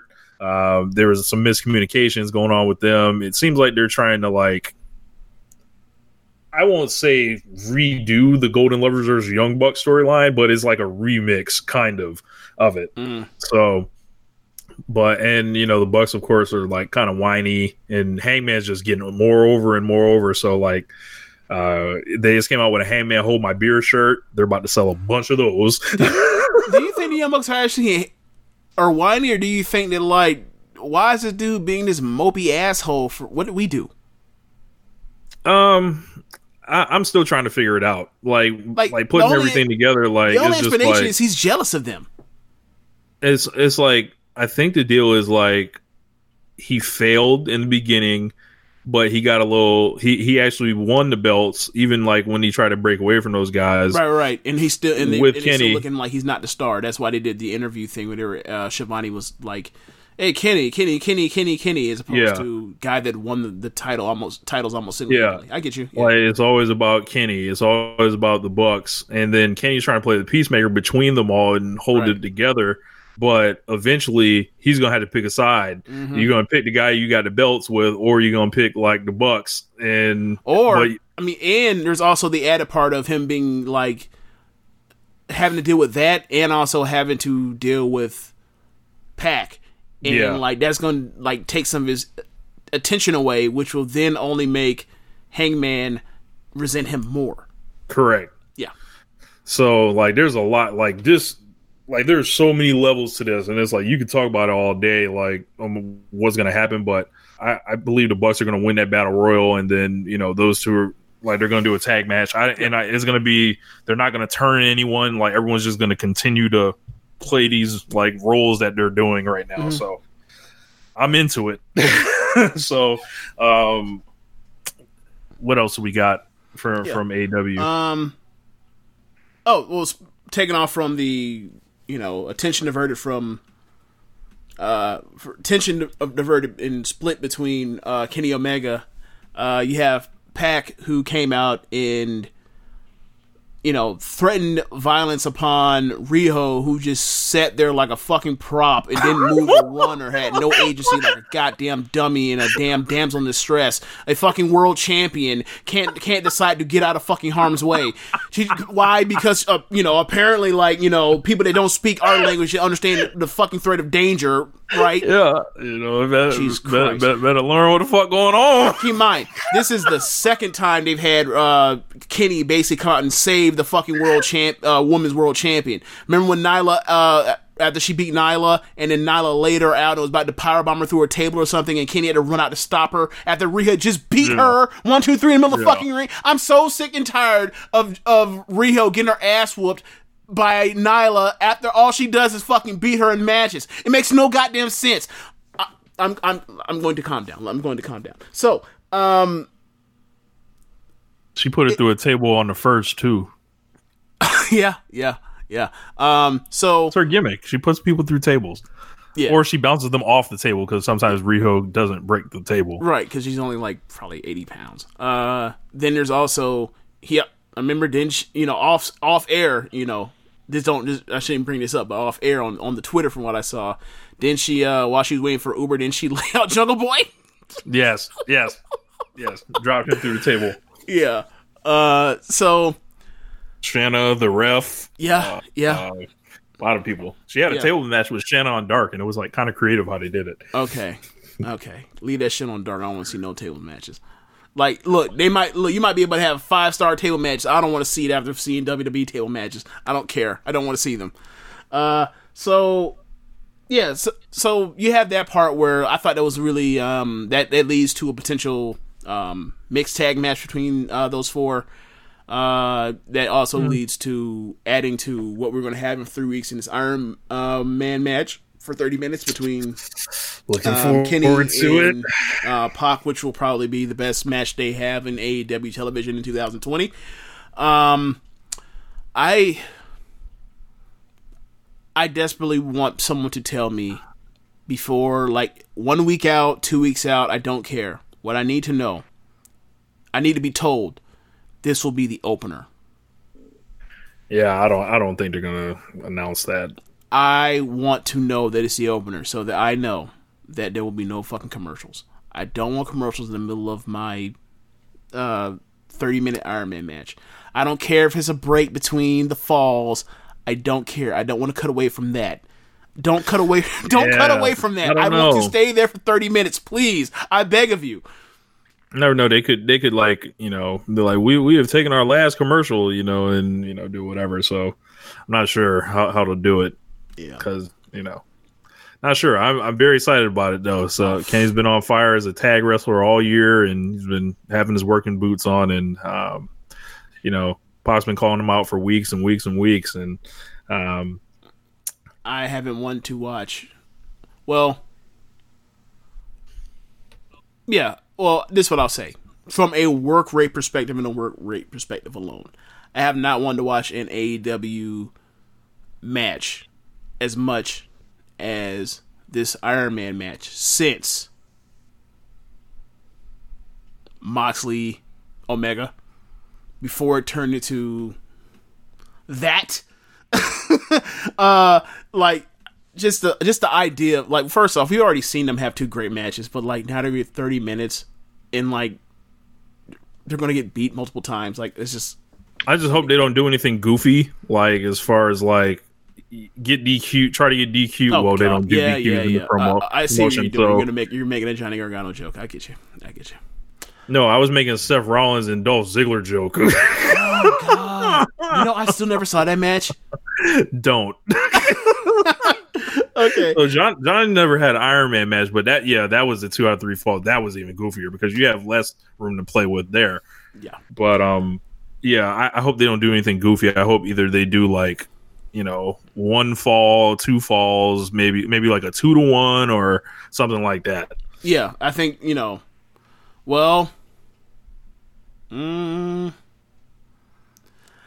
if they go for a two-two tie, They could. That will mean like then They got to run it on pay per view eventually. Event, yep, and it'll be a, it'll be the seven. It'll be game seven. Yep. Yeah. Uh, so I mean, don't don't think look and don't think they won't give us a tie because like and I'm This is a I- perfect. Hey, this is a perfect scenario to do a tie in. Yeah, yeah, yeah. Um, and then you also have uh, uh because the Nyla stuff, the Nyla and Riho thing, that also helps set up the You got a title match next another week. Nyla title match. Was like, how many fucking times you gonna get beaten in a women's title uh match for you? And, t- and she don't be like, oh, you know, she's been on those three ways. She's the one who always takes the fucking pins. I don't know how or why she's earned another shot, but I don't get it because like Sheeta. Statlander got her match fucked with. Okay, Nyla, go out there and get beat again. Fine, fine. Who do you think? Not who do you think uh, Riho's gonna wrestle at uh, Revolution Maybe Britt Baker. Maybe. again? Maybe. Again? They wrestled once. Wasn't she in the? Oh no no no! I'm sorry. I'm sorry. Britt Britt they've wrestled one time and then Britt keeps losing number one contendership matches. I'm sorry. She lost the. She Actually, yeah, lost to Britt. Baker might not get the shot. She might not get the shot. It might be Statlander. They'd be like, "Yeah, we're gonna run it, run it, you know, without bullshit this time." Yeah. Maybe. Um, yeah, I'd ha- I have to see. Okay, so now that you brought up Britt, we can finish part two of AEW has dumb Joshis. So Britt comes out. Britt lo- uh, slaps on the lockjaw.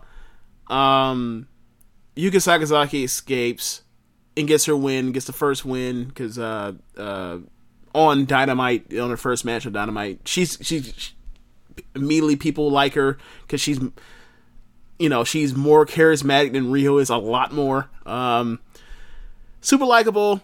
You know, looks like a damn cartoon drawing. Um, so Britt officially snaps, attacks this woman, does the American History X curb stomp on the back of her head, except on the bottom rope. I don't know why or how. Explain the wrestling logic what she did to get uh, Yuka to bite down on the fucking rope. Why did she clamp down on the rope herself with her own jaw, uh, Rich? Am I not supposed to think about that? Yeah, you ain't supposed to think about Okay, that. Like, okay, like, okay. That's not how it's booked, James. Like, like, like you, you, you, you, you get your head put down and you open your mouth. That's a, that's in the unwritten? AEW no, no, no, no, no. rule Repeat book. that. Repeat. Say that again, sir. I said you, you get you when you you, you get down and you put your mouth on the rope. You know that's that's that's how, that's the way it goes. You know, in the unwritten rule book. That's that's kind of you know. You, you don't think about it after Hey that. man, after you said that, I think I'm I, I pineapples, pineapples. Get me the fuck up out of here, bro. Uh, so uh, you have that, and you know she's missing a tooth, so it's like, oh, that's oh, she's a dentist. I see what you did there. Brutal, Um, yeah, brutal. blood Britt guts. Baker, Yeah, brutal Britt Baker, who still triple yet- B's. Who knew? yes, who has still yet to figure out how to whoop a Japanese woman. She's over for everything as Japanese woman. She Hey, has yet to be she, she struggles. She struggles against them. You know, she, you know, she she hasn't really had that that, that type of experience yet. I know she she has beat Emi Sakura before, I believe. Okay. I think Um, I would have to check that, but I, I I'm pretty sure she's beat her. okay. All right. So, so she only what veteran Japanese woman. She can't beat anyone like Legend, her age. Legend. Yeah. You know, You know, legend? you know. Look, they tell me she's a, look. They tell me she's a legend. You know, Look, I've seen her wrestle before, and from like 2000, like just 2016. 2016, Emi Sakura is better than any woman you've ever seen on American television. Uh, like in the last decade. So yeah. Uh, but anyway, uh, I I I, I just- I, I continue to like uh, Britt Baker. Yeah, I, I like the fact that they're turning her into a heel because like she can be the top heel in the division. Um, I'm wondering at what point do we get? Uh, I'm wondering what's at what point do we get like Jamie or B back on TV if we ever do? I don't know. Um, but yeah, I think they're in a Both nice- signed. Oh, they are. Yeah. Okay. Well, I know B is for sure. Okay. Like real signed. Okay. Well, have we seen her this year? Have we seen her since Oh. full since uh, full gear? She's been booked. Yes, she wrestled Statlander on Dark. Oh, that's right. Yeah, y'all told me. That's right. That's right. That's Yeah. right. I forgot. Okay. Yeah. Um. Yeah. So, Chris Daniels, Fallen Angel. Yeah. So on BTE, I think it was last week. Um, he got called out the room uh, with the Bucks or whatever, right? And then his bag was sitting there. So Yeah, Sky and Daniels, bag. yeah, Sky and Daniels are there, and they're like, "What the fuck is this?" Like, and then they pull out the, the Dark Order mask that's inside of his bag. Leads to uh, Dynamite. They get the win over um, Was it uh, a what? Are, what are the best name of the friends. minions? What name of the goons and uh? Creepers. Was it the a creeper, Creeper mask, mask. or was it a Yeah. Uno mask? Uh, the Creeper mask. Okay.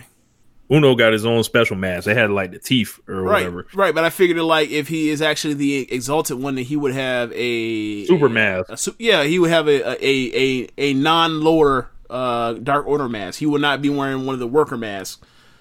Yeah. So they get the uh, win over the best friends, I believe. Chuckie T takes his pin. Yeah, And um, of course. Look, as he should.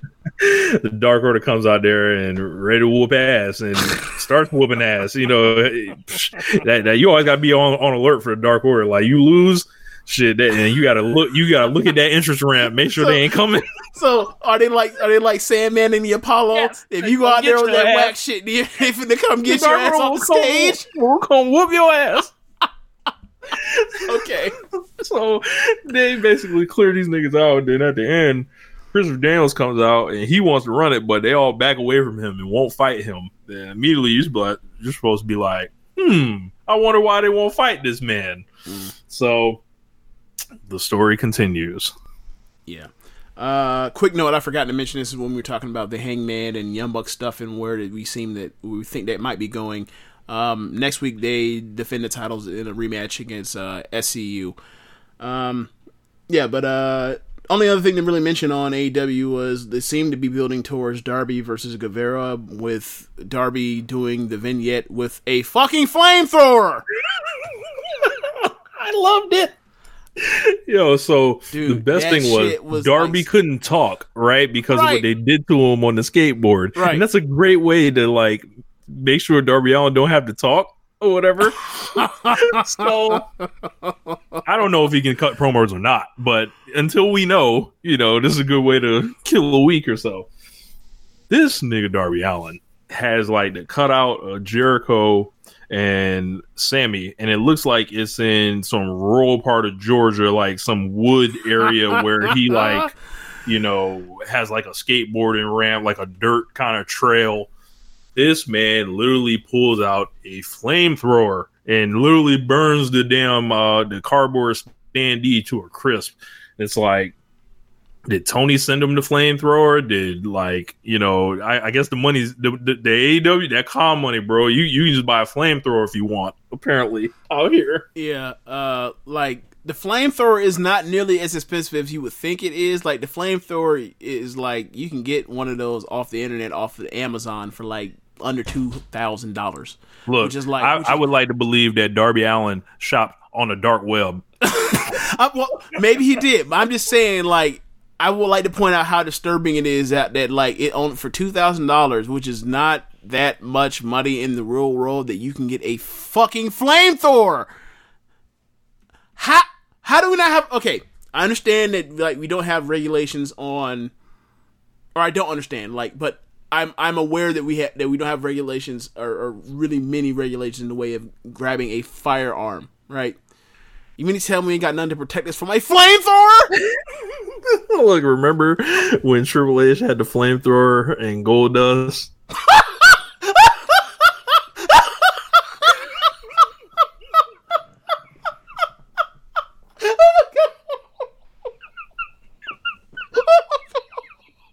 okay, so for those for those that don't know, the Go Home show before WrestleMania 15, there was You think you There used was- the same one? there was there was a fucking God damn it. the the go home show on Raw the the Monday right before WrestleMania 15. They were setting up a feud between Kane and Triple H based on the fact that Kane uh uh Kane had shot a fire I think Chyna had turned on Triple H by that point in time. Kane and Chyna were together. Yeah. Chyna had Triple H in a full Nelson, and Kane was going to throw a fireball because, you know, of course, you know, the guy that got burnt, like, controls fire because he's the Undertaker's brother. Whatever. He went to throw a fireball. Triple H ducked, and it hit Chyna. So, like, there was a reconciliation between Chyna, I believe, or whatever else. So, the Go Home Show is it's a match between Goldust and Kane. Uh, the week Except before, it ain't Goldust. the the week before Triple H and Kane uh, wrestle WrestleMania.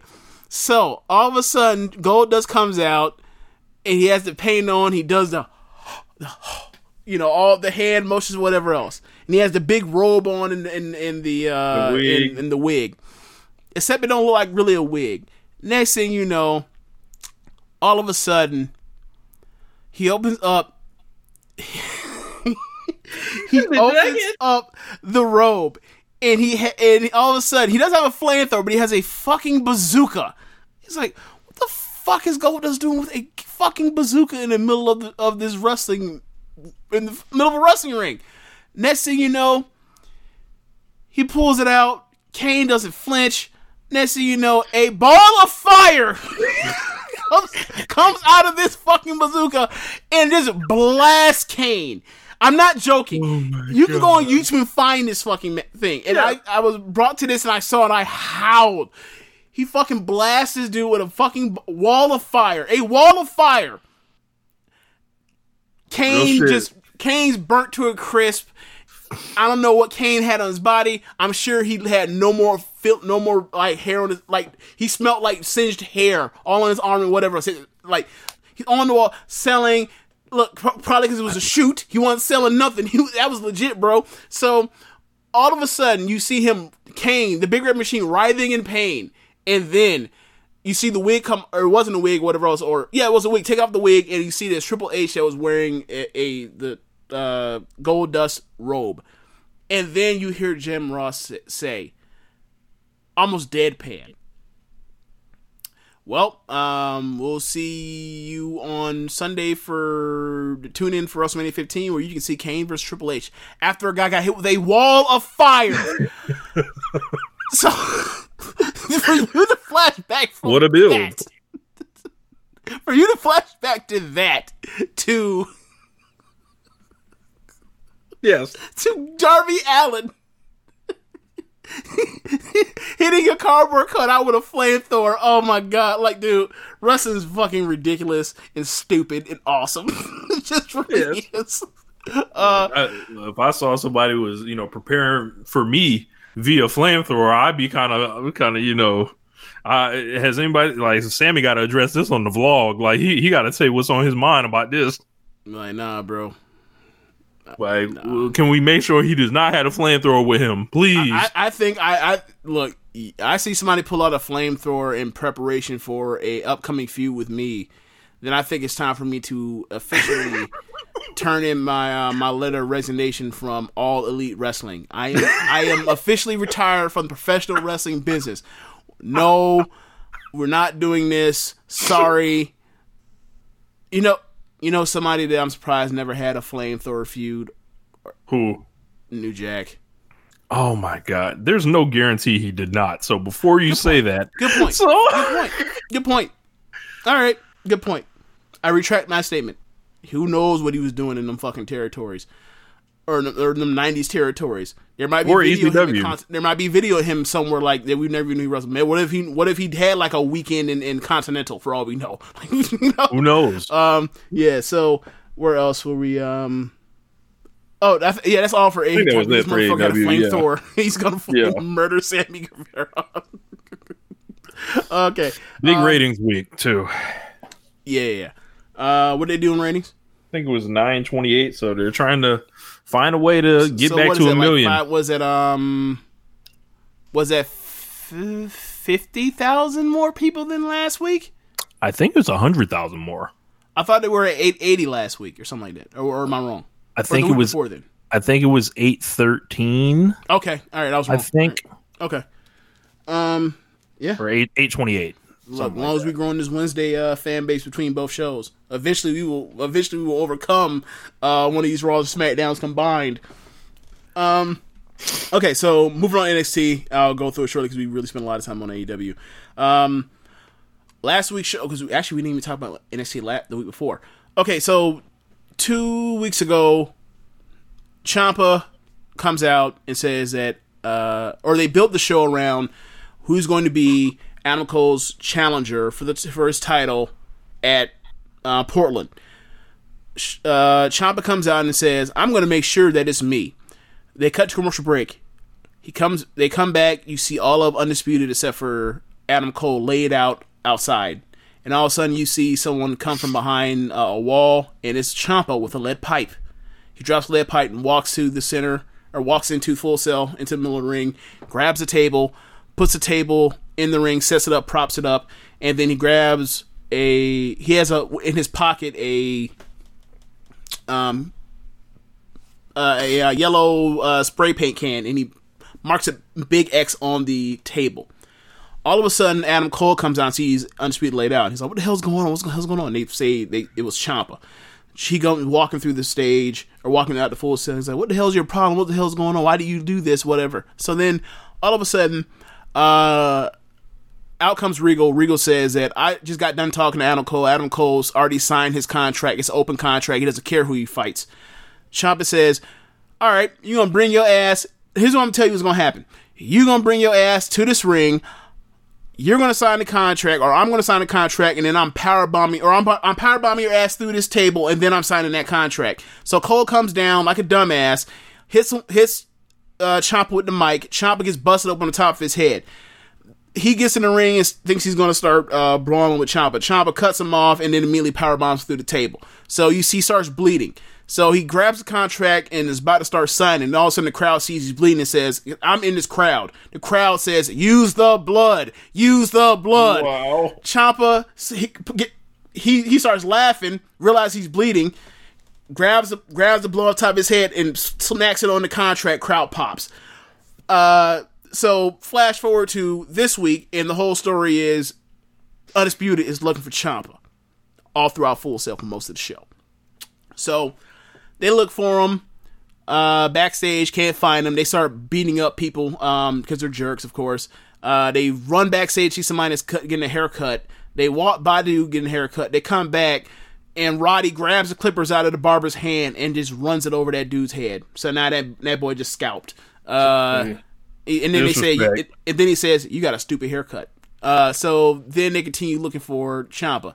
Then they cut to another segment. He, they're walking by a production uh, truck, and the door is wide open. They walk by, they see nothing. Next thing you know, from behind, you just see Ciampa walk behind the doors as they pass.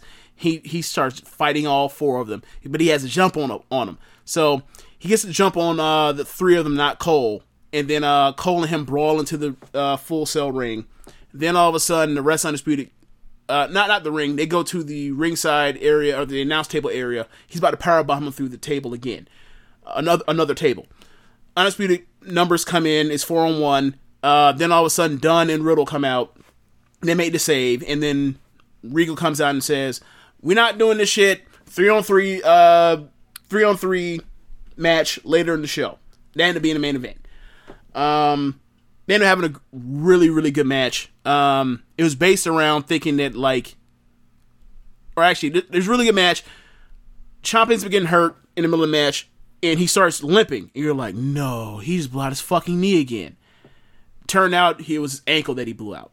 So, or not blow out, but like he he, he, he sprained his ankle mid match. But you were just like, no, not again. Cause remember, like he wrestled through that uh that Chicago pay per view, like the last half of it with a torn ACL. So you're just like, you know, he can wrestle through virtually anything, but you're just like, oh no, they're finna, you know. But he's okay, relatively speaking, for a wrestler with a ticking time bomb for a neck. But uh, they wrestle, have a good match, and then all of a sudden, Roddy comes in for the DQ. Um, they have the man advantage, of course. Then all of a sudden, uh, the week before, there was a vignette saying two five twenty, um, and it was like the two was in a circle, the five was in a circle, and the twenty was in a circle. But you know, people were thinking like, I don't know what this is. I didn't know what this was. People, were, uh, I think Caleb was saying to me, it's probably Dream. I was like, because the three circles, like, uh, maybe. All of a sudden, lights go out, vignette comes up, the three circles come together and converge into the the tri- you know the, the third eye thing, and you're like, oh, it's Velveteen. Next thing you know, a light a spotlight comes out on one of the turnbuckles. He's on top of the fucking turnbuckle. Double axe handle. Then he basically whoops all of Undis- undisputed by himself four on one. It was like one large man versus like four little dudes in like it doesn't make sense, but it does because they little. Yeah. and then uh they base uh they basically clear the ring with Roddy with everybody but Roddy. He whoops Roddy's ass some. He rips off his pants and his pants have uh Marina, Roddy and Marina and Roddy's jit on his pants and it says uh on the back it says call me up Marina. See, That that's how it went black. that boy disrespectful. Hey, Yeah. the- put him on the shelf for months. Look, Yeah. you you put look, they put hard times in this country and they put the Velveteen Dream on the shelf. So, so that was one of two things that got to me on Twitter off of this. The other was Kushida being literally thrown in the trash. Um, Oh, yeah, yeah. So, um, this is one of the segments when they were looking for Ciampa, and they see Kushida backstage, and they were like, "Where is, where, where is Ciampa?" Didn't answer him because like he doesn't speak that good English, I guess. I don't know, or he didn't fuck. He don't fuck with them off the energy because they're assholes. So Cole pushes Kushida. Kushida immediately pushes him back, they jump him and then they throw him through a table that apparently was on top of a trash can.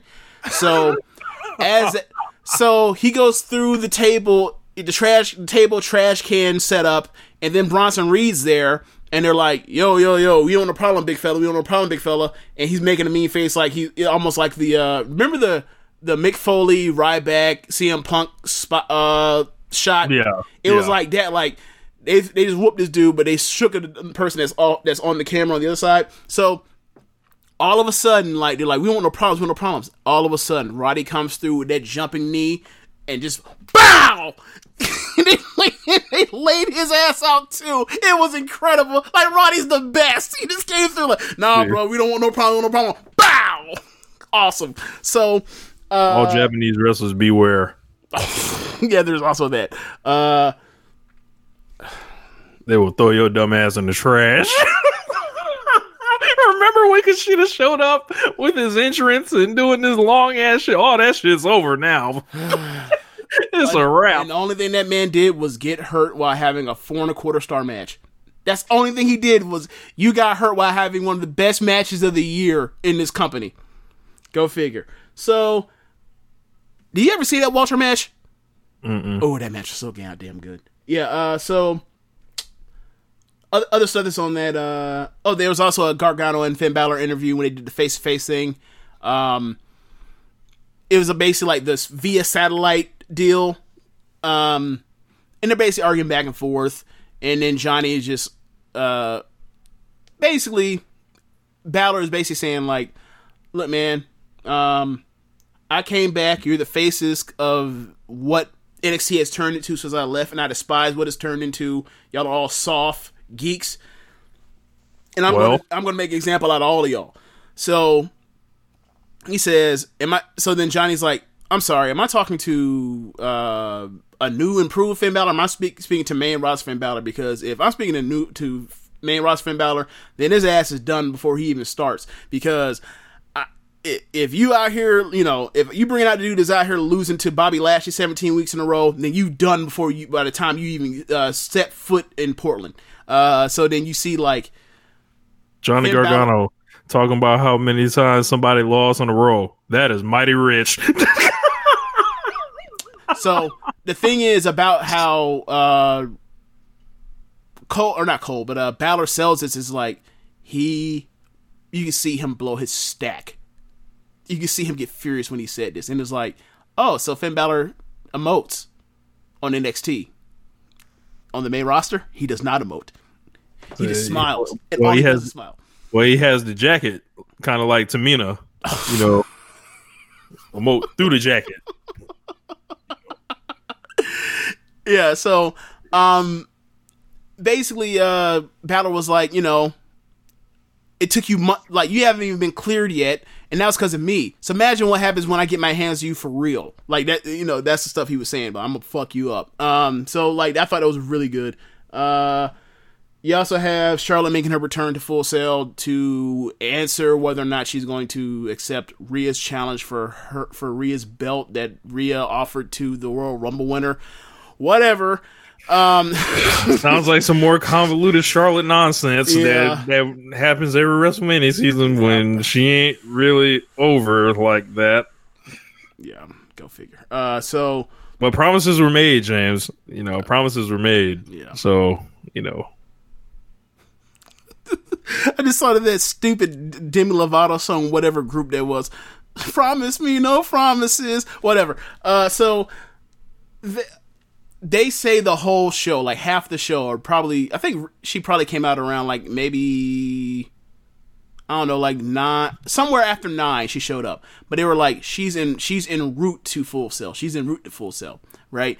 And then like all of a sudden, trying to milk it. yes, you're right, right. We all milking this shit, So bro. all of a sudden, um, Bianca comes out, um, to Full Sail.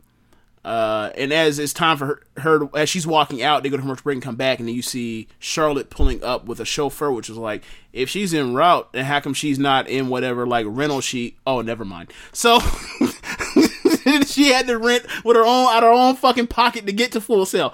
Anyway, uh, they do that. Bianca starts talking.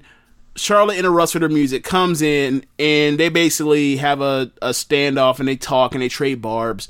Then all of a sudden, uh, but it didn't last long because Rhea cuts her off too, where her music comes out. And then you have side by side on the left side, you have Charlotte. On the right side, you have Rhea. In the middle, you have Bianca. And Rhea, uh, sorry, Bianca says like steps in front to symbolically mean like don't even think about her before you get to me because you ain't getting past me, motherfucker. So as she's facing up with uh, Charlotte puts her wraps her hand around Bianca's face and kind of sh- and shoos her away. And the I'm going to use a, a quote unquote SAT word. Bianca was apoplectic. She could not fucking believe that this bitch had the audacity to put to put her hand in her airspace. She Stay dude, over there and fix the, your brain. Oh my god, that that was the that was the part that she's like, that's the part where she's like, I can't believe this. And then it was it was Rhea and Charlotte talked for a little bit, and then Bianca got her bearings. Like she thought of all the way she was going to cuss Charlotte out and compose herself to figure out how to form all the cuss words into a complete, you know, thought. And then she cut her off and said, "How dare you?" And then Charlotte said that line about uh, uh, "Go fix your braid." The crowd popped because they knew they were. T- oh, you want to talk about black woman's hair? Ooh. Ooh, you finna get your ass stomped out, or it might be some fisticuffs. So all of a sudden, Rhea was like, "Whoa, whoa, whoa, whoa, whoa, whoa, whoa, whoa, whoa, whoa, whoa, whoa! You do not come here and disrespect us uh, at our place. We don't come to your place and, and fuck with you. And you know, you used to you used to work here. There was always a saying. So then you see her make eye contact with Bianca." Is like we are NXT. And then when she said that shit in my mind, I literally yelled or not in my mind, I literally yelled out, "Let's jump her!" They jumped, they jumped her ass and stomped the shit out of her, and then they both picked her up and let the double electric chair and dropped her on her on her fa- on her face. I was like, yes. yeah. Charlotte's so good at taking a beating. I don't know why she is, but she really is. Like remember last year on them or two years ago on them beans that she took from Becky? She's really oh, good at taking a beating. I don't know why, but she really just is. have they just have to get whooped forever. Like at this point, like oh, but you got to lose. It was great. Uh so earlier in the show, I think the first match you had Dijak versus Killian Dain. Uh basically Ooh. basically what they've done is ever okay, so Dijak was in men's war games. They won. So I believe he's won every match he's been in since then. But more specifically, like he won on the Christmas Day show against uh, Bronson Reed. He beat Damian Priest last week, and he beat Killian Dain right here. So he's won three in a row. So he's number one contender for uh, North American title. Um, so after he beats uh, Killian Dain in a match that was okay, of course it was. Killing. yes, Killian Dain. Um, they go out there, or Keith Lee comes out, meets him up on, on, the ramp, and says, "Congratulations!" Off mic. There's no mic. It's just you. We can hear him because the mic's the camera mic is that close. He says, "Congratulations! You earned your North American title shot. I'll see you at Portland." And they shake hands. Uh, so we don't we gonna finally see who wins. Yes. Or, or are they gonna like? So this. Let me see. This would be. They're so one they, one. They're one one and two. They're one one and two. So I'd like them to, to do something like I know they have their match that they do. Mm-hmm. I'd like them to shock us and like, what if they give us like a strong style match and just beat the shit out of each other? Like, well, I mean, the thing for me is like their first match. Their first match had plenty of them like chopping the shit or chopping the shit each other and striking the shit at each other. It's just you get lost in the you know at the end when they start hitting, you know, high spots. Like I get what you're saying, like incorporate more of that into your match. I get what you're saying, yeah. Um, I mean, yeah, they're, they're out here doing fucking, you know, second rope uh, reverse runs. I think they can chop each other. So, so yeah, I think I think that can happen too. Um, you know, they're gonna, you know, or at least we think anyway, like they're gonna want them to do more oh, than just yeah, all yeah. the high spots in the world. So I think that would fill that out nicely. Yeah, that would be a good uh, addition to their match. Um, so Garza and Swerve had a really good match. It was short, but it was really good. It was based around uh, his pants, but aside from the goofiness of that, uh, they were having really good match. Like if they got that goofiness shit out there, like they go out there and tear the house down. Uh, We need Um, Angel Garza and, and Taichi to link up. Oh my god. Um, Mercedes, go ahead. Pants rippers. Pass rippers. you stupid. Okay, so Mercedes and Kacy had a uh, Mercedes Martinez and Kacy Catanzaro um, had a match. It was basically um, this bigger veteran just pounds this small gymnast or Yo. what, gymnast. and then funny. like um, but if yo, can you think of a more perfect person for Kacy Catanzaro to wrestle than Mercedes Martinez? Like for her level of experience and Good point. Good point. Good point. But one thing in particular I want to bring up because this this this was a thing of beauty. She's throwing her around. Mercedes is throwing her around at one point, and then she goes for a pop up power bomb. So she pops her up. She goes to power bomb her, and Kacy turns it into a West Coast pop. I almost decided to jump out of my seat this shit was awesome. It was a thing of beauty. Was for a near fall. After that, Mercedes basically gets her outside to the floor and just basically throws her uh, from barricade to uh, ring po or, or sorry, uh, ringside apron, back and forth, back and forth, back and forth. Gets her back in the ring and it hits her uh, fisherman suplex for the win. Short, simple match made made her made her look like a tough veteran that knows what the fuck she's doing. Made Kacy look like a, just a lovable baby face underdog. Storytelling, uh, and the right person won. Um, so that's pretty much all we have for uh, I have on NXT from this week. So um, you you brought up Taynara wants out, right? yeah, I think she like either walked out of NXT or some type of report, some type of financial dispute or something. Um, I don't know. she, got on TV a couple times, but I mean, it's, it's fucking crowded there. So Yeah. like, She's on TV like once a month. and she probably is look is looking like I can probably make more money outside of wrestling than I can like inside of wrestling, b- doing what I'm doing. And she's a PCer, so she probably wasn't on some type of you know big contract or anything. And she mm-hmm. doesn't have like an outside name, so she could probably go like the IG fitness route, like you know something. And and being like an influencer and get checks off of that, so Yeah, that's my guess. yeah. Um, one thing I want to bring up on on As the look, Oh, definitely has to look. Um. Uh. So yeah. So I remember. Oh, this is this is a topic I want to bring up. So the takeout card, the takeover card for Portland projected anyway. Uh, from top to bottom, if I can, top my head, I think it's, it's seven matches. So I'm gonna fingers out. So, uh, NXT title match, Gargano versus Ciampa. Um, huh? I'm sorry, uh, Cole versus Ciampa. Sorry, Okay. sorry. Um, grudge match: Finn Balor versus um, Johnny Gargano. Women's match: Rhea Ripley versus Bianca Belair. North American title match: Keith Lee versus Dijak. Tag match: Dunne and Riddle versus Undisputed Era. Velveteen Dream in a- return grudge match versus Roddy Strong, and Tegan Nox versus Dakota Kai. That's seven matches. Are they putting too many matches on the ta- on takeover card? Like these are projected. We we pretty much know that like at least five, or, or we know they're going at least six deep. But there is a seventh match now that they have Velveteen and in in uh, Roddy. Yeah, It's they, seven too they don't have the and, and they don't have the taped uh, element like to where to tape it to show Correct. it before. I mean, I, I don't think it's too many. Like, and, uh, unless you want the main event to like go thirty minutes or We do know, not need thirty five that. minutes. We do, we do That's- not need that- that. But what promotion is this? That's what they do. This is who they are. Like, you know, they they always have thirty minute main events. So they just got to find some time somewhere. Like, I think there's a way to do it. Someone got to get cut somewhere. Yeah, you would think so. You would think so. Um. Okay, so Look, you think Shawn? You look, you think Shawn Michaels is about to tell them, "Yeah, go short."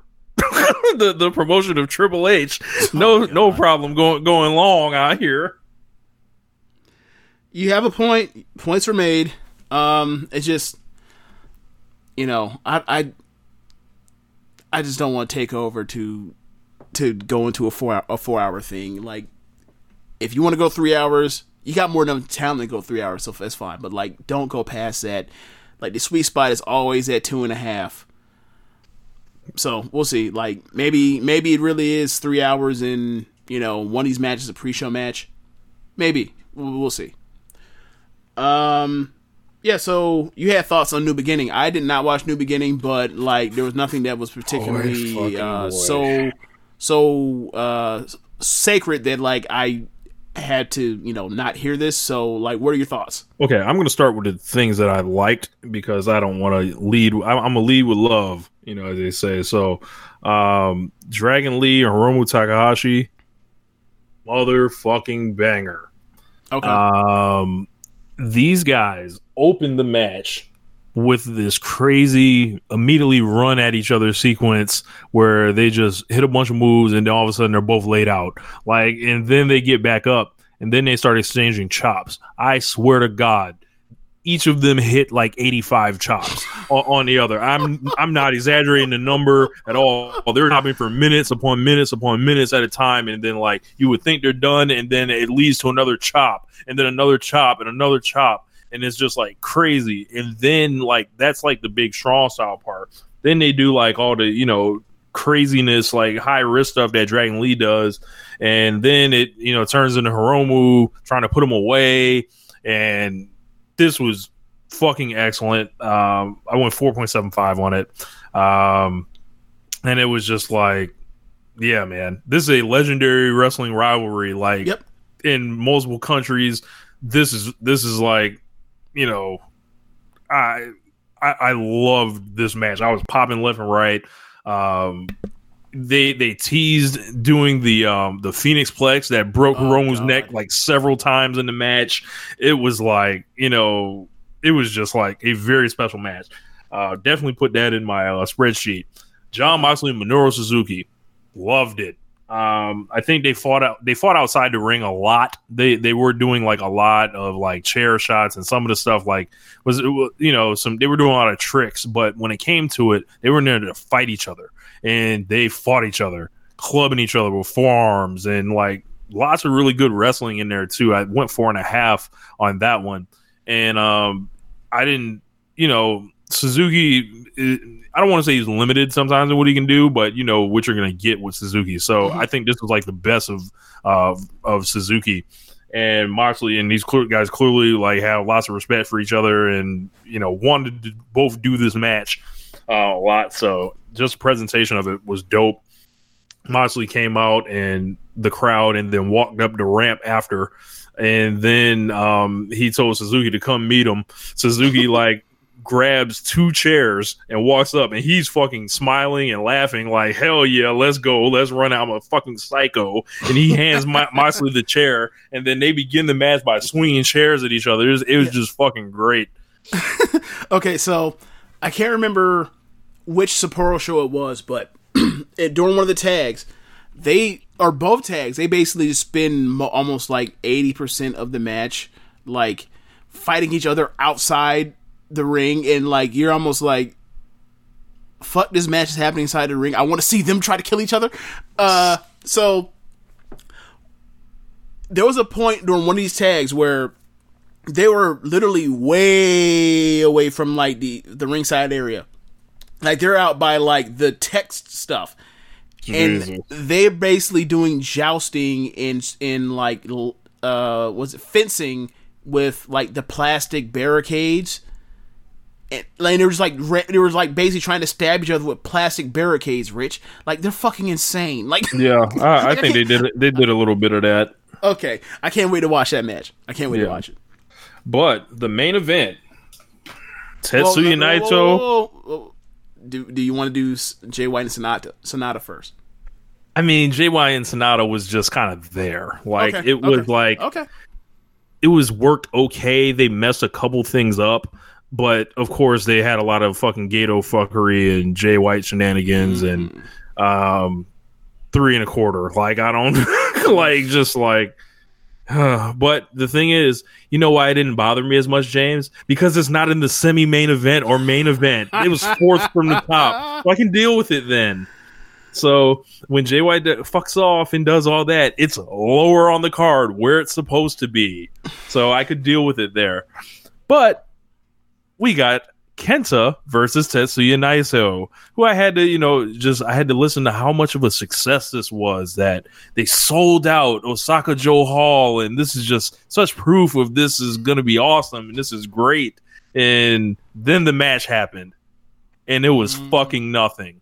It was Kenta doing nothing but kicking this man for 30 minutes. It was Kenta not starting the match like when the bell rings, nothing but stalling. Literally a five minute call happened before these two ever touched each other. It was Are you ridic- serious? Yes, it was ridiculous. It was just rolling in and out the ring, doing nothing. Naito not being really impressive at all either. He's not a good enough wrestler to be occupying both belts. Both belts are tied up. And we're having 35 minute matches that some people are giving three and a half stars to. Like, this is not the IWGP Championship. This is not Kazuchika Okada. This is not Kenny Omega. This is not Hiroshi Tanahashi. This is the new reality. This is the guy that they all wanted to win and just went so crazy. New Japan just couldn't move forward until this guy just got his his his his his fucking um coronation and everyone just needed this so bad. And then what do we have now? We have these dusty ass matches to account for it. And what's gonna happen is he's gonna keep moving forward and he's gonna keep underwhelming like normal. He's going to be who he has been, who I've been trying to tell you who who he is for months now on this show. And then you guys are going to have to ask yourselves some really hard questions if you're out here rooting for Tetsuya Naito, Naito and capping like this.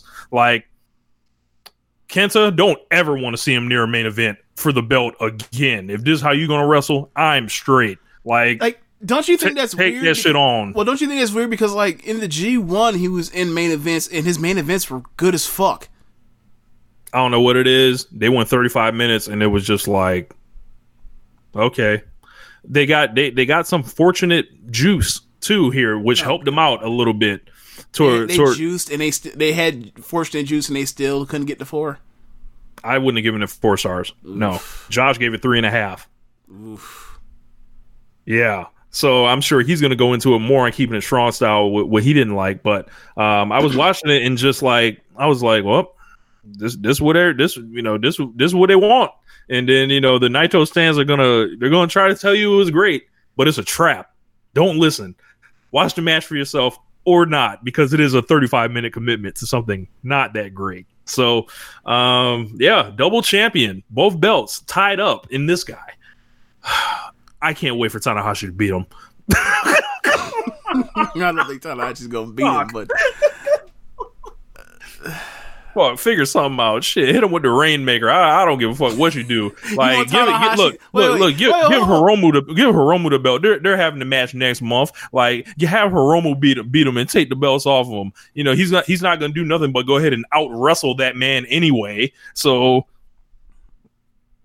So he, so Tetsuya Naito gets to be the latest guy to um, wrestle, uh, out wrestle Naito and lose to him. So this is gonna be this is gonna be real. real all join the club, Naito, the, the Kota Ibushi club, the Kazuchika Okada club. and meanwhile, Yikes. Sapporo, and meanwhile in Sapporo you have Okada having like four and a quarter, four and a half star match with with Taichi. Mm. Things that makes you go, mm. All right. I think that's it for New Japan, right? Um, yeah, that's pretty much it. Uh, oh well, Zack Sabre Jr. is gonna be uh, Jon Moxley's next challenger. Oh, be he choked him out after the match. mm. I ain't like how I, I ain't like how you beat up, you know, leader of the clique. So I'm, I'm gonna fight him.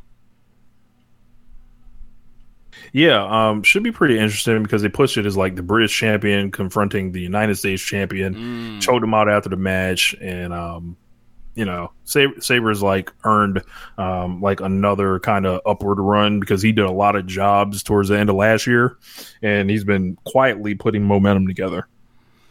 Okay. I mean, it also helps that he beat Sabre, not Sabre, but uh, beat Ospreay uh, in Sapporo. Yep. Yeah. Um, they have a they have a rematch in in England soon, don't they? Yes. What do you think is gonna happen? I think uh, Zack Sabre keeps the belt. Okay. All right. Um, anything else going forward as far as like next, like what's on the horizon in New Japan? So anniversary shows anniversary right, right. shows up next. So Naito Naito versus Hiromu. Yep. Um, I think uh, Jay White got a win, so I don't know where he's headed. Like they pushed it as you know momentum going into New Japan Cup. Looks like Tanahashi and Ibushi are gunning for God the tag belts. So uh, Did we'll Ibushi show up on on the show? Yeah, Okay. yeah. So he looks to be um, you know healed from uh, illness he had. Ma- Manabu Nakanishi, uh, he's winding his career down. Boy, and not a second too soon because uh, it's time. You know, it's time, time, time to go, player. Like you know, Luke, when, when Luke Gallows looks at you and, and you know starts to feel spry, boy. Yeah, it's about that time. It's about that time. All right. Um, only thing left is Stardom now. Oh, so I guess what we got to do? Hit the music.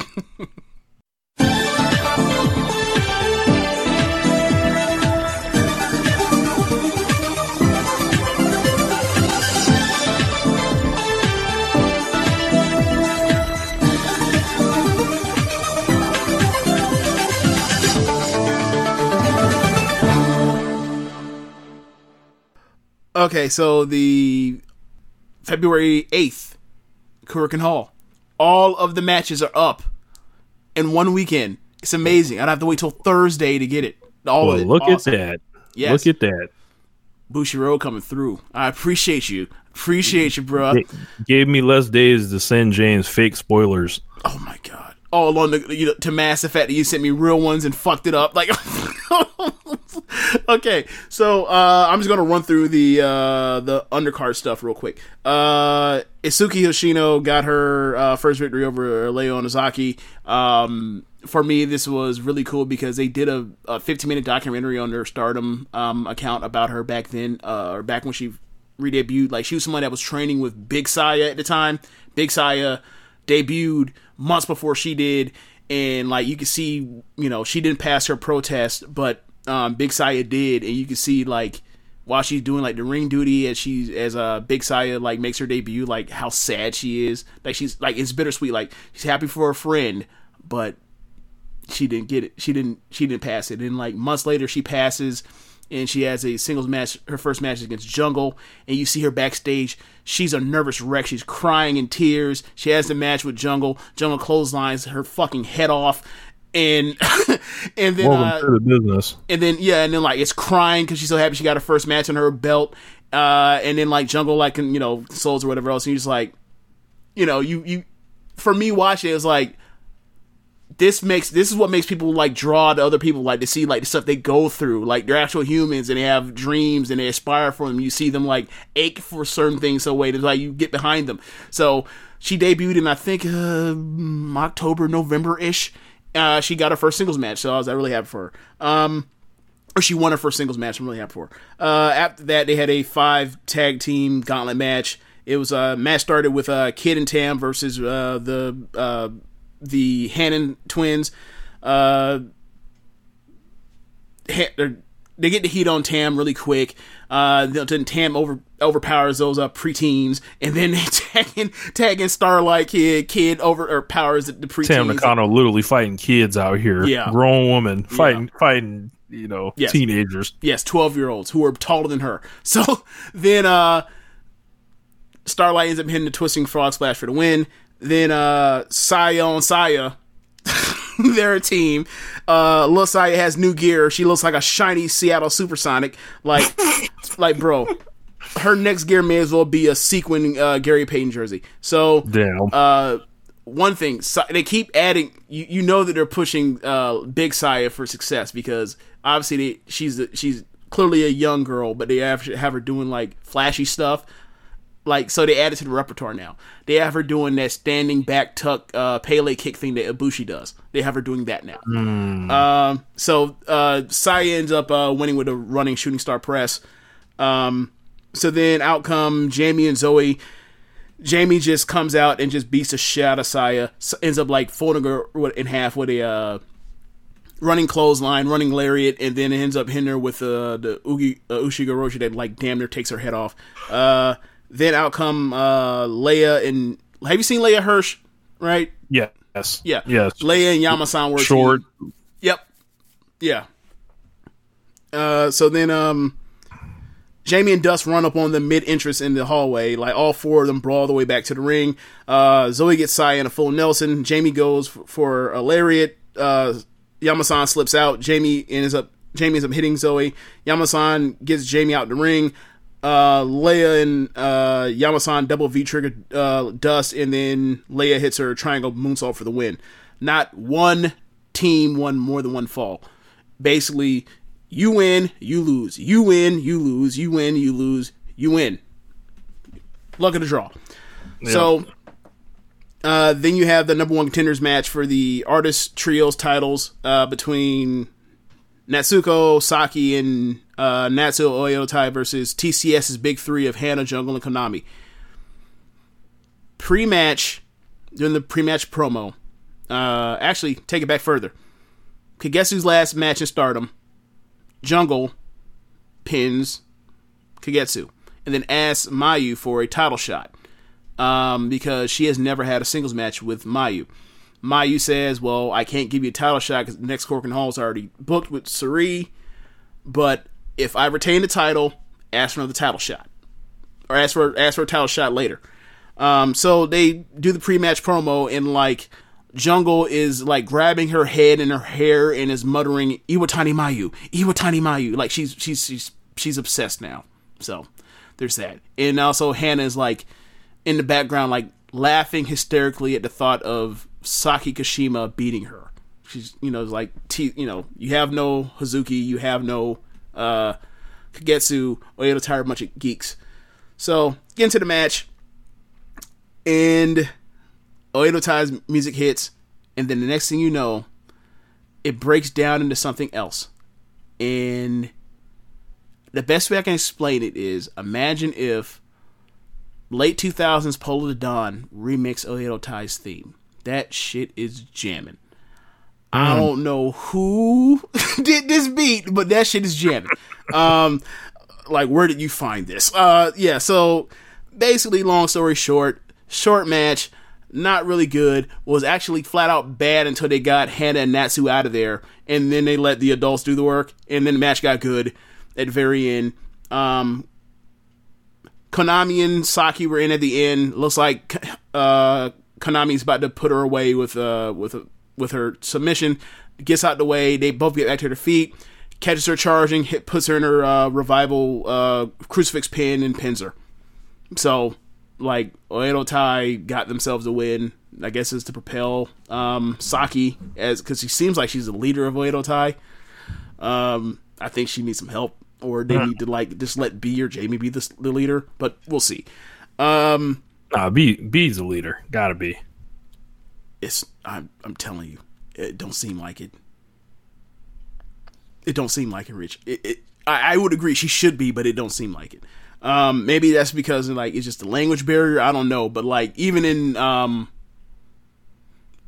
we'll see more when they have more interactions as a team. Because right now it seems like it's kind of like the two Gaijins are to themselves and tag matches and getting singles belt matches, and then like you have just them. it's like it's like oh yeah, the natives. They just keep like without giving them much so of is- anything. So, so is the Bullet Club and uh, the Elite. Ooh, ooh, that's a good point. That's good. That's a really good point. Um, that's really that's a really good. That's a really good point. Uh, yeah, that. I mean, I think that's a that's something they can. Uh, well, it's only just it's only just Jamie and Bea. So like, if there were more, then maybe it would be it would stick out more. But uh, we'll see in the future. Um, we'll see how that plays out in, in you know the months and maybe even years to come. Bea, does use the V trigger. oh yes, they definitely use the V trigger in their match. Jesus Christ. So, um, next match is the Artists of Stardom uh, trios belts match. Uh, that's Queen's Quest, Momo, Tommy, and Azumi versus Julia. I don't know if it's Shuri or Suri or uh, not Suri, but uh, if it's Shuri or Shuri, I don't know. Um, and um, Maika. Okay, so This was awesome. yeah, it was. Uh, I wrote down a bunch of notes, but I'm not going to go through all the notes. I'm just going to basically keep it really basic. Um, they basically paired off all three of them. So it's basically Utami versus um, Maika, and they do they basically do judo, chain, and mat wrestling. Then you have a, then you have Momo and Shuri, and it's basically just a kicking contest. and then That was my favorite. That, that was my favorite pairing right there. and then uh then you have Azumi and Julia and like Azumi is getting Julia to do high speed spots. So that's that's kind of cool. So um Julia ends up after you go through those three uh things, you end up getting Julia like getting advantage over the 17 year old, and it breaks down to a six way brawl outside. They end up getting back into the ring. Um and then like there's this spot in the match where like Siri just takes out Mayu, Tommy, and Azumi all by herself with kicks, knee lifts, backstabbers, and that Hikaru Shida big knee. Um, Maika and Utami get back in the ring together. Mikey, uh, Maika uh, picks the arm and uh, takes Utami down with a, uh, a left a left arm Fujiwara armbar. Utami rolls through. Uh, Maika transitions into a cross arm bar. Utami fights to the ropes. They trade forearms. Utami uses her right forearm to, to throw the strikes. The good, healthy one. Until Maika, until Maika ducks under and hits a rock bottom. Not a Uranage, Yes. a rock bottom. Uh, then ragdolls Utami around with four judo throws, and like the last one just brutal for a near fall. Um, Maika then hits the ropes. Utami hits her own judo throw because, uh, and because she's getting being in her ass kicked, she immediately lifts her up and and uh, slaps on her torture rack uh, finish for the uh, to try to get the win. So as soon as that happens, Azumi and Momo will fly across uh, and clear uh, Donna Del Mondo off the floor. That's the name of uh, their faction. Um, I think it's I think it's Italian for Women of the World. She ends up grabbing the left arm and turns it into like a into like a Kimura, and then transition to a rolling uh, cross arm breaker. Utami still has her, traps her, or puts her hands together so she can't uh, put her into submission. Maika turns it into a uh, triangle, and then Utami just lifts her, powers up so slowly, and like it was a great looking triangle, like it was a shoot. Lifts her up so slowly and power bombs her. It was awesome. Yeah. So uh, then basically by the end of the match, you end up getting the only two people in the. They both crawl to their uh, corners. Azumi and Julia. Azumi and Julia have a great exchange, better than the one I just explained. Um, and you th- and the crowd like goes from like really wanting Azumi to win to dying to see Azumi win. Like there's a spot where Azumi ends up getting a uh, a tilt whirl uh, Fujiwara armbar. Uh, Julia fights to the ropes. Azumi turns into a disarmer, bends all the way so far back that her head touches the mat, and then like it looks excruciating. And then like Julia basically just flips her body and like puts her foot on the rope.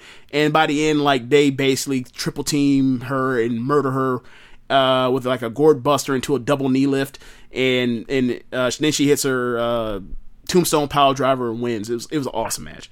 Awesome match for sure. Four and a quarter. Um, Yeah, that's what I'm thinking too. and it was just like as you mentioned like with all the pair offs the one that i definitely want to see more of it was like shuri and momo watanabe Yeah. they kicked the holy hell out of each other and they were like offering up like the yes sir may i have another type like I'm, Yeah. I'm, gonna- I'm gonna give you the open shot but be prepared because i'm taking my open shot next and uh i thought i thought shuri was the star of the match I I thought so too. I think everybody had pretty good moments, but um, just just to continue. Hey, real- hey, you, you you see you see uh Zumi uh went to the uh she she got an Yeah. extension game going. yeah, I saw that. Hit, hit up Nikki Bella. Yeah. Um, I also saw that like Utami was getting, got her hair curled up too. Is like uh, they're they're really trying. They're really trying. Um, but uh, yeah, that's what I was thinking too. It, it reminded me of one of the like matches we're seeing with Kenny and Hangman on Dynamite. Like just lots of big moves and like people pairing off and Um, yeah, highly recommended. Yeah. Um, so I just thought about this. Eight months ago, at the beginning of May, right? Queen's Quest had six titles. They had the red belt would be Momo had the white belt. Momo and Tommy had the tag belts. Utami had the SWA belt where that belt where like you can only defend against people that aren't from the country you you belong to or from. Uh, Utami had the Futures belt, and Utami had the Pro Wrestling Eve International belt. Now today on February 10th, they have one belt, Utami's Future belt.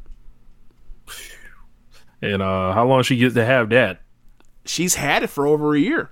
Know what I'm saying like she ain't got to like get rid of it. Like there ain't a time limit on it. Um, I believe the rules are either you have to be under a certain age or less than two years of experience. So in theory, she has another. Uh, she has until like August to come off that belt or, or relinquish it. Figure it out. Um, yeah, I would like her just like hand it to Azumi or something like that. I don't know. Uh, yeah. So then you have the white belt match, Arisa and Bea. What are your thoughts on this match before I go through it? Because this, go ahead. Loved it. Uh, four stars, and I thought it was like yes, big moves, uh, lots of drama, great near falls at the end, and uh, V10 Arisa Hoshiki. Okay, so excellence I'm, continues. so I'm glad that I'm not someone that's losing their mind because I had it at like four.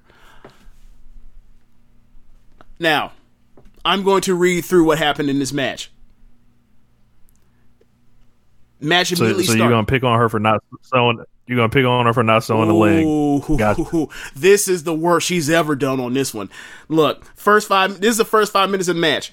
Bea works over Arisa's right knee for a while. Arisa jumps up and blows off the leg work with running, jumping, landing, and kicking in record time, even for her, including running on the floor to the apron to the second rope and triple jumping. Uh, for a thirteen ninety nine kick outside on the floor, Arisa gets right back into her feet Hey. and shakes off her right knee. That's the first four minutes of the match.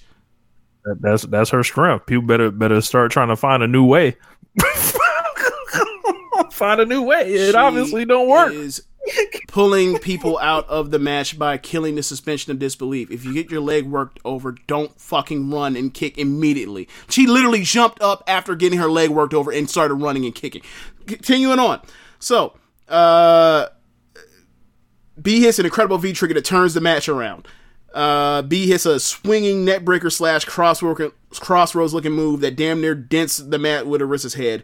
Uh, Arisa rolls out of a suplex attempt and head kicks uh, a seated Bea twice. Arisa jumps to the top rope and hits another 1399 uh, kick and immediately take uh, makes a cover. Bea kicks it too, and then Arisa grabs her bad right knee. Arisa goes for a os cutter, but Bea meets her on the second rope and hits a uh, second rope German suplex. Uh, Bea hits a running knee to the back of the head and then slaps on an inverted uh, figure four and then ankle locks the healthy left leg. They're fucking up the plot. So Arisa gets on the bottom rope. Uh, Arisa gets to the bottom rope after a lengthy battle for. Uh, oh, I'm sorry, gotta start one more time. Arisa eventually gets the bottom rope after a lengthy battle uh, where she screamed like bloody murder, like she didn't just like we didn't just watch her no sell earlier methodical knee work for 99% of the match, or that Bea doesn't even have the hold on the right fucking leg.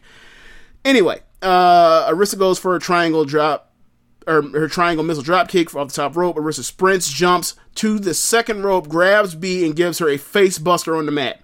Arisa stops wrestling and smiles at the crowd, then gives Bea a Kamigoye with the bad right knee. Uh, for some context, Bea turned on Queen's Quest for to leave to Oedo Tai by giving Momo uh, a Kamigoye at the last Korakuen Hall show. Also, for context, Arisa's in stars. So. So Arisa goes for a running V trigger. Bea dodges and hits her own for a double down. They trade forearms so they're both up on their feet. Uh, Bea super kicks Arisa's healthy left knee out from underneath her and then super kicks her in the face. Um, Bea hits a bridging suplex for two. BV triggers Arisa's head into the uh, ring corner padding. Uh, Bea lifts up Arisa to the second ropes for a uh, Japanese Ocean Cyclone suplex. Arisa fights. Bea ends up hitting her with a cheeky Nando's and then gets her in position for the Japanese Ocean Cyclone suplex. Arisa turns into a victory roll that nobody buys as a finish. I Uh, popped. I'm glad you popped, but the crowd didn't. Uh, Bea blocks a head kick and then uh, hits a V trigger. Bea goes for a Kamigoye. Uh, Arisa trap blocks it, uh, and which I thought was really cool, and then turns it to a V trigger. Bea fires up. Arisa V triggers a fire right out of her for a knee fall. uh, she hits an ugly looking os cutter. Uh, she hits a Brazilian kick and then hits a final V trigger for the win, three point seven five to four. I don't know why she keeps doing this dumb shit at the beginning of her matches. Like, just don't do the dumb shit. Even though it looks like dumb shit and it pulls you out of the match, why? And you know what you're going to do at the end of your match is going to be a bunch of running and jumping because you have a gigantic glaring hole in your game when it comes to not being able to grapple. Then why even let someone say, why even have a match layout of, I'm going to get my leg worked over at any point? Don't do it. Just don't do the shit. It's so fucking annoying to me. Your and work. like the match started and like it looked like Arisa was about to get or that Bea was going to work over her back, and I was like, okay, tell that story. You can run with a bad back. You can't run with a fucking shot knee. And all her matches is, oh, I have a shot knee. It's like, stop. Why hasn't someone told you to stop doing this? This is worse than Seth Rollins. A lot worse than Seth Rollins. No, Seth Rollins is selling leg injuries from years ago. this is just someone kicking your knee during a match. This, this was not getting her knee kick. She put in a knee crank. She put in a reverse figure four. She did all the Bret Hart, Shawn, or not Bret Hart, Bret Hart, Vince, or not Vince, Bret Hart, Ric Flair, knee work over, knee crank, drop, dropping onto your knee throughout the whole first five minutes of the match. And then she just got up immediately and started running and jumping and kicking. Yeah, It's nonsense. Don't do it. doesn't bother me. I'm glad it doesn't bother you. You and get to enjoy these matches while I'm sitting there like, this shit's so fucking fake looking. All right, uh, the red belt match.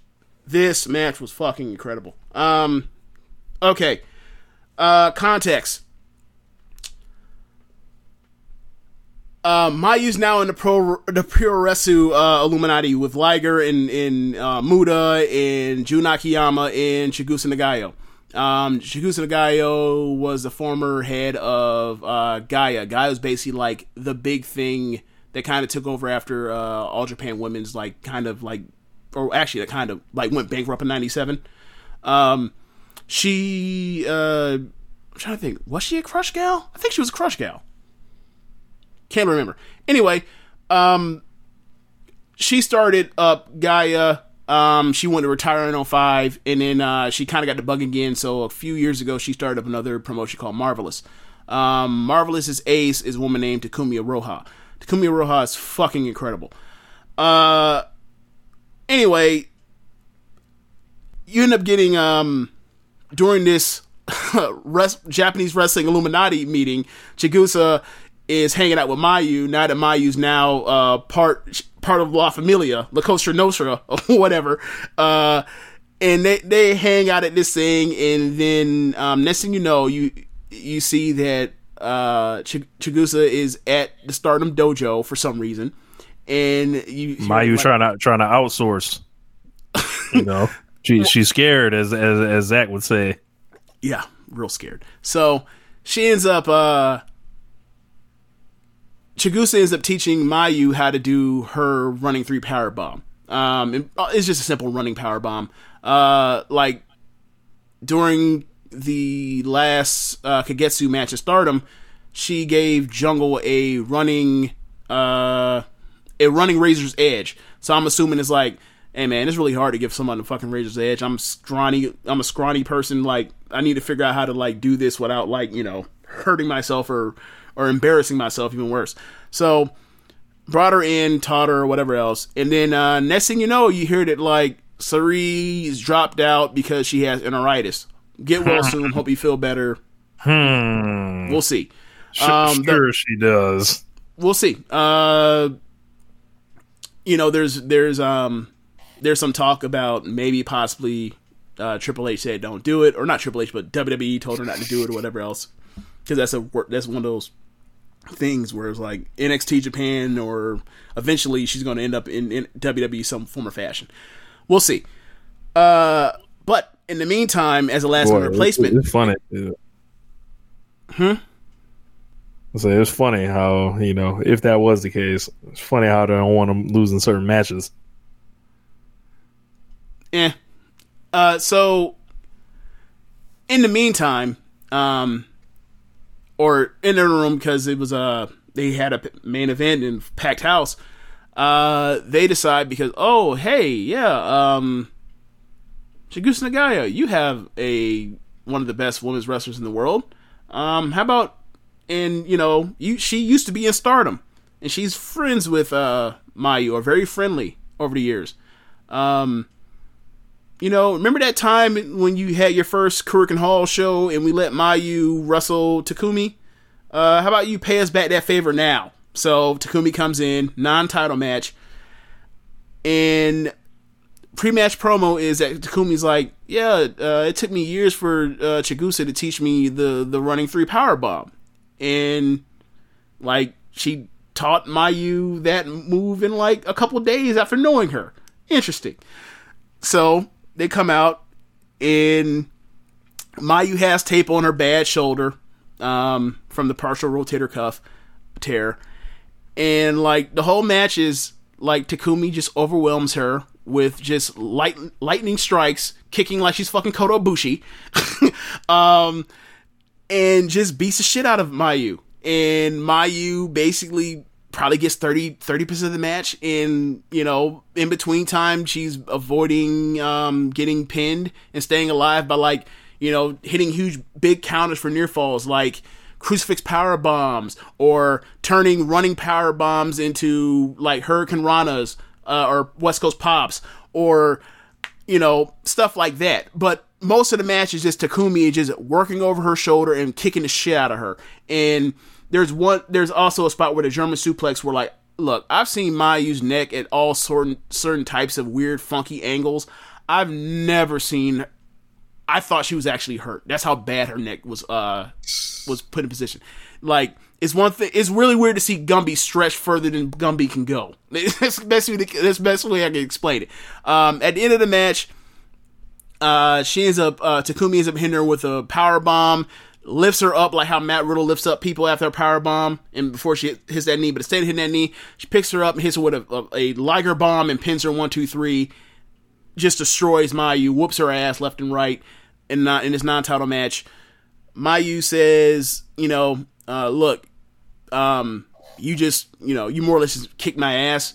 Like, you deserve a title shot. Please challenge me for the title shot. I got to prove myself. So it's for me, it's like, oh, it's a one and one. But uh, after this happens, Oedo Tai comes in, and it's only native Oedo Tai. It's just basically the people that were in the the tag match, the trios tag match earlier. So it's Saki and, and The Oedo Tai B team. yeah. yes, yes, yes. yes, exactly. Uh, so Saki comes out. Saki says, "Hey, I'm still very, very interested in you." And then Mayu says, "I'm not interested in you at all." uh, and she says, "I want to sing. I want to sing." sounds like some Prince would say in Purple Rain or something. it was it was like the most dickish thing ever. It was like, yeah, I turned to you and left you for another faction, and now aren't you mad about it? And Mayu's like, nope, I don't beef down. I don't I don't beef down. So uh, she says, Saki Kashima, I'm not interested. So they go to jump Mayu. Takumi basically clears the ring with Oedo Tai.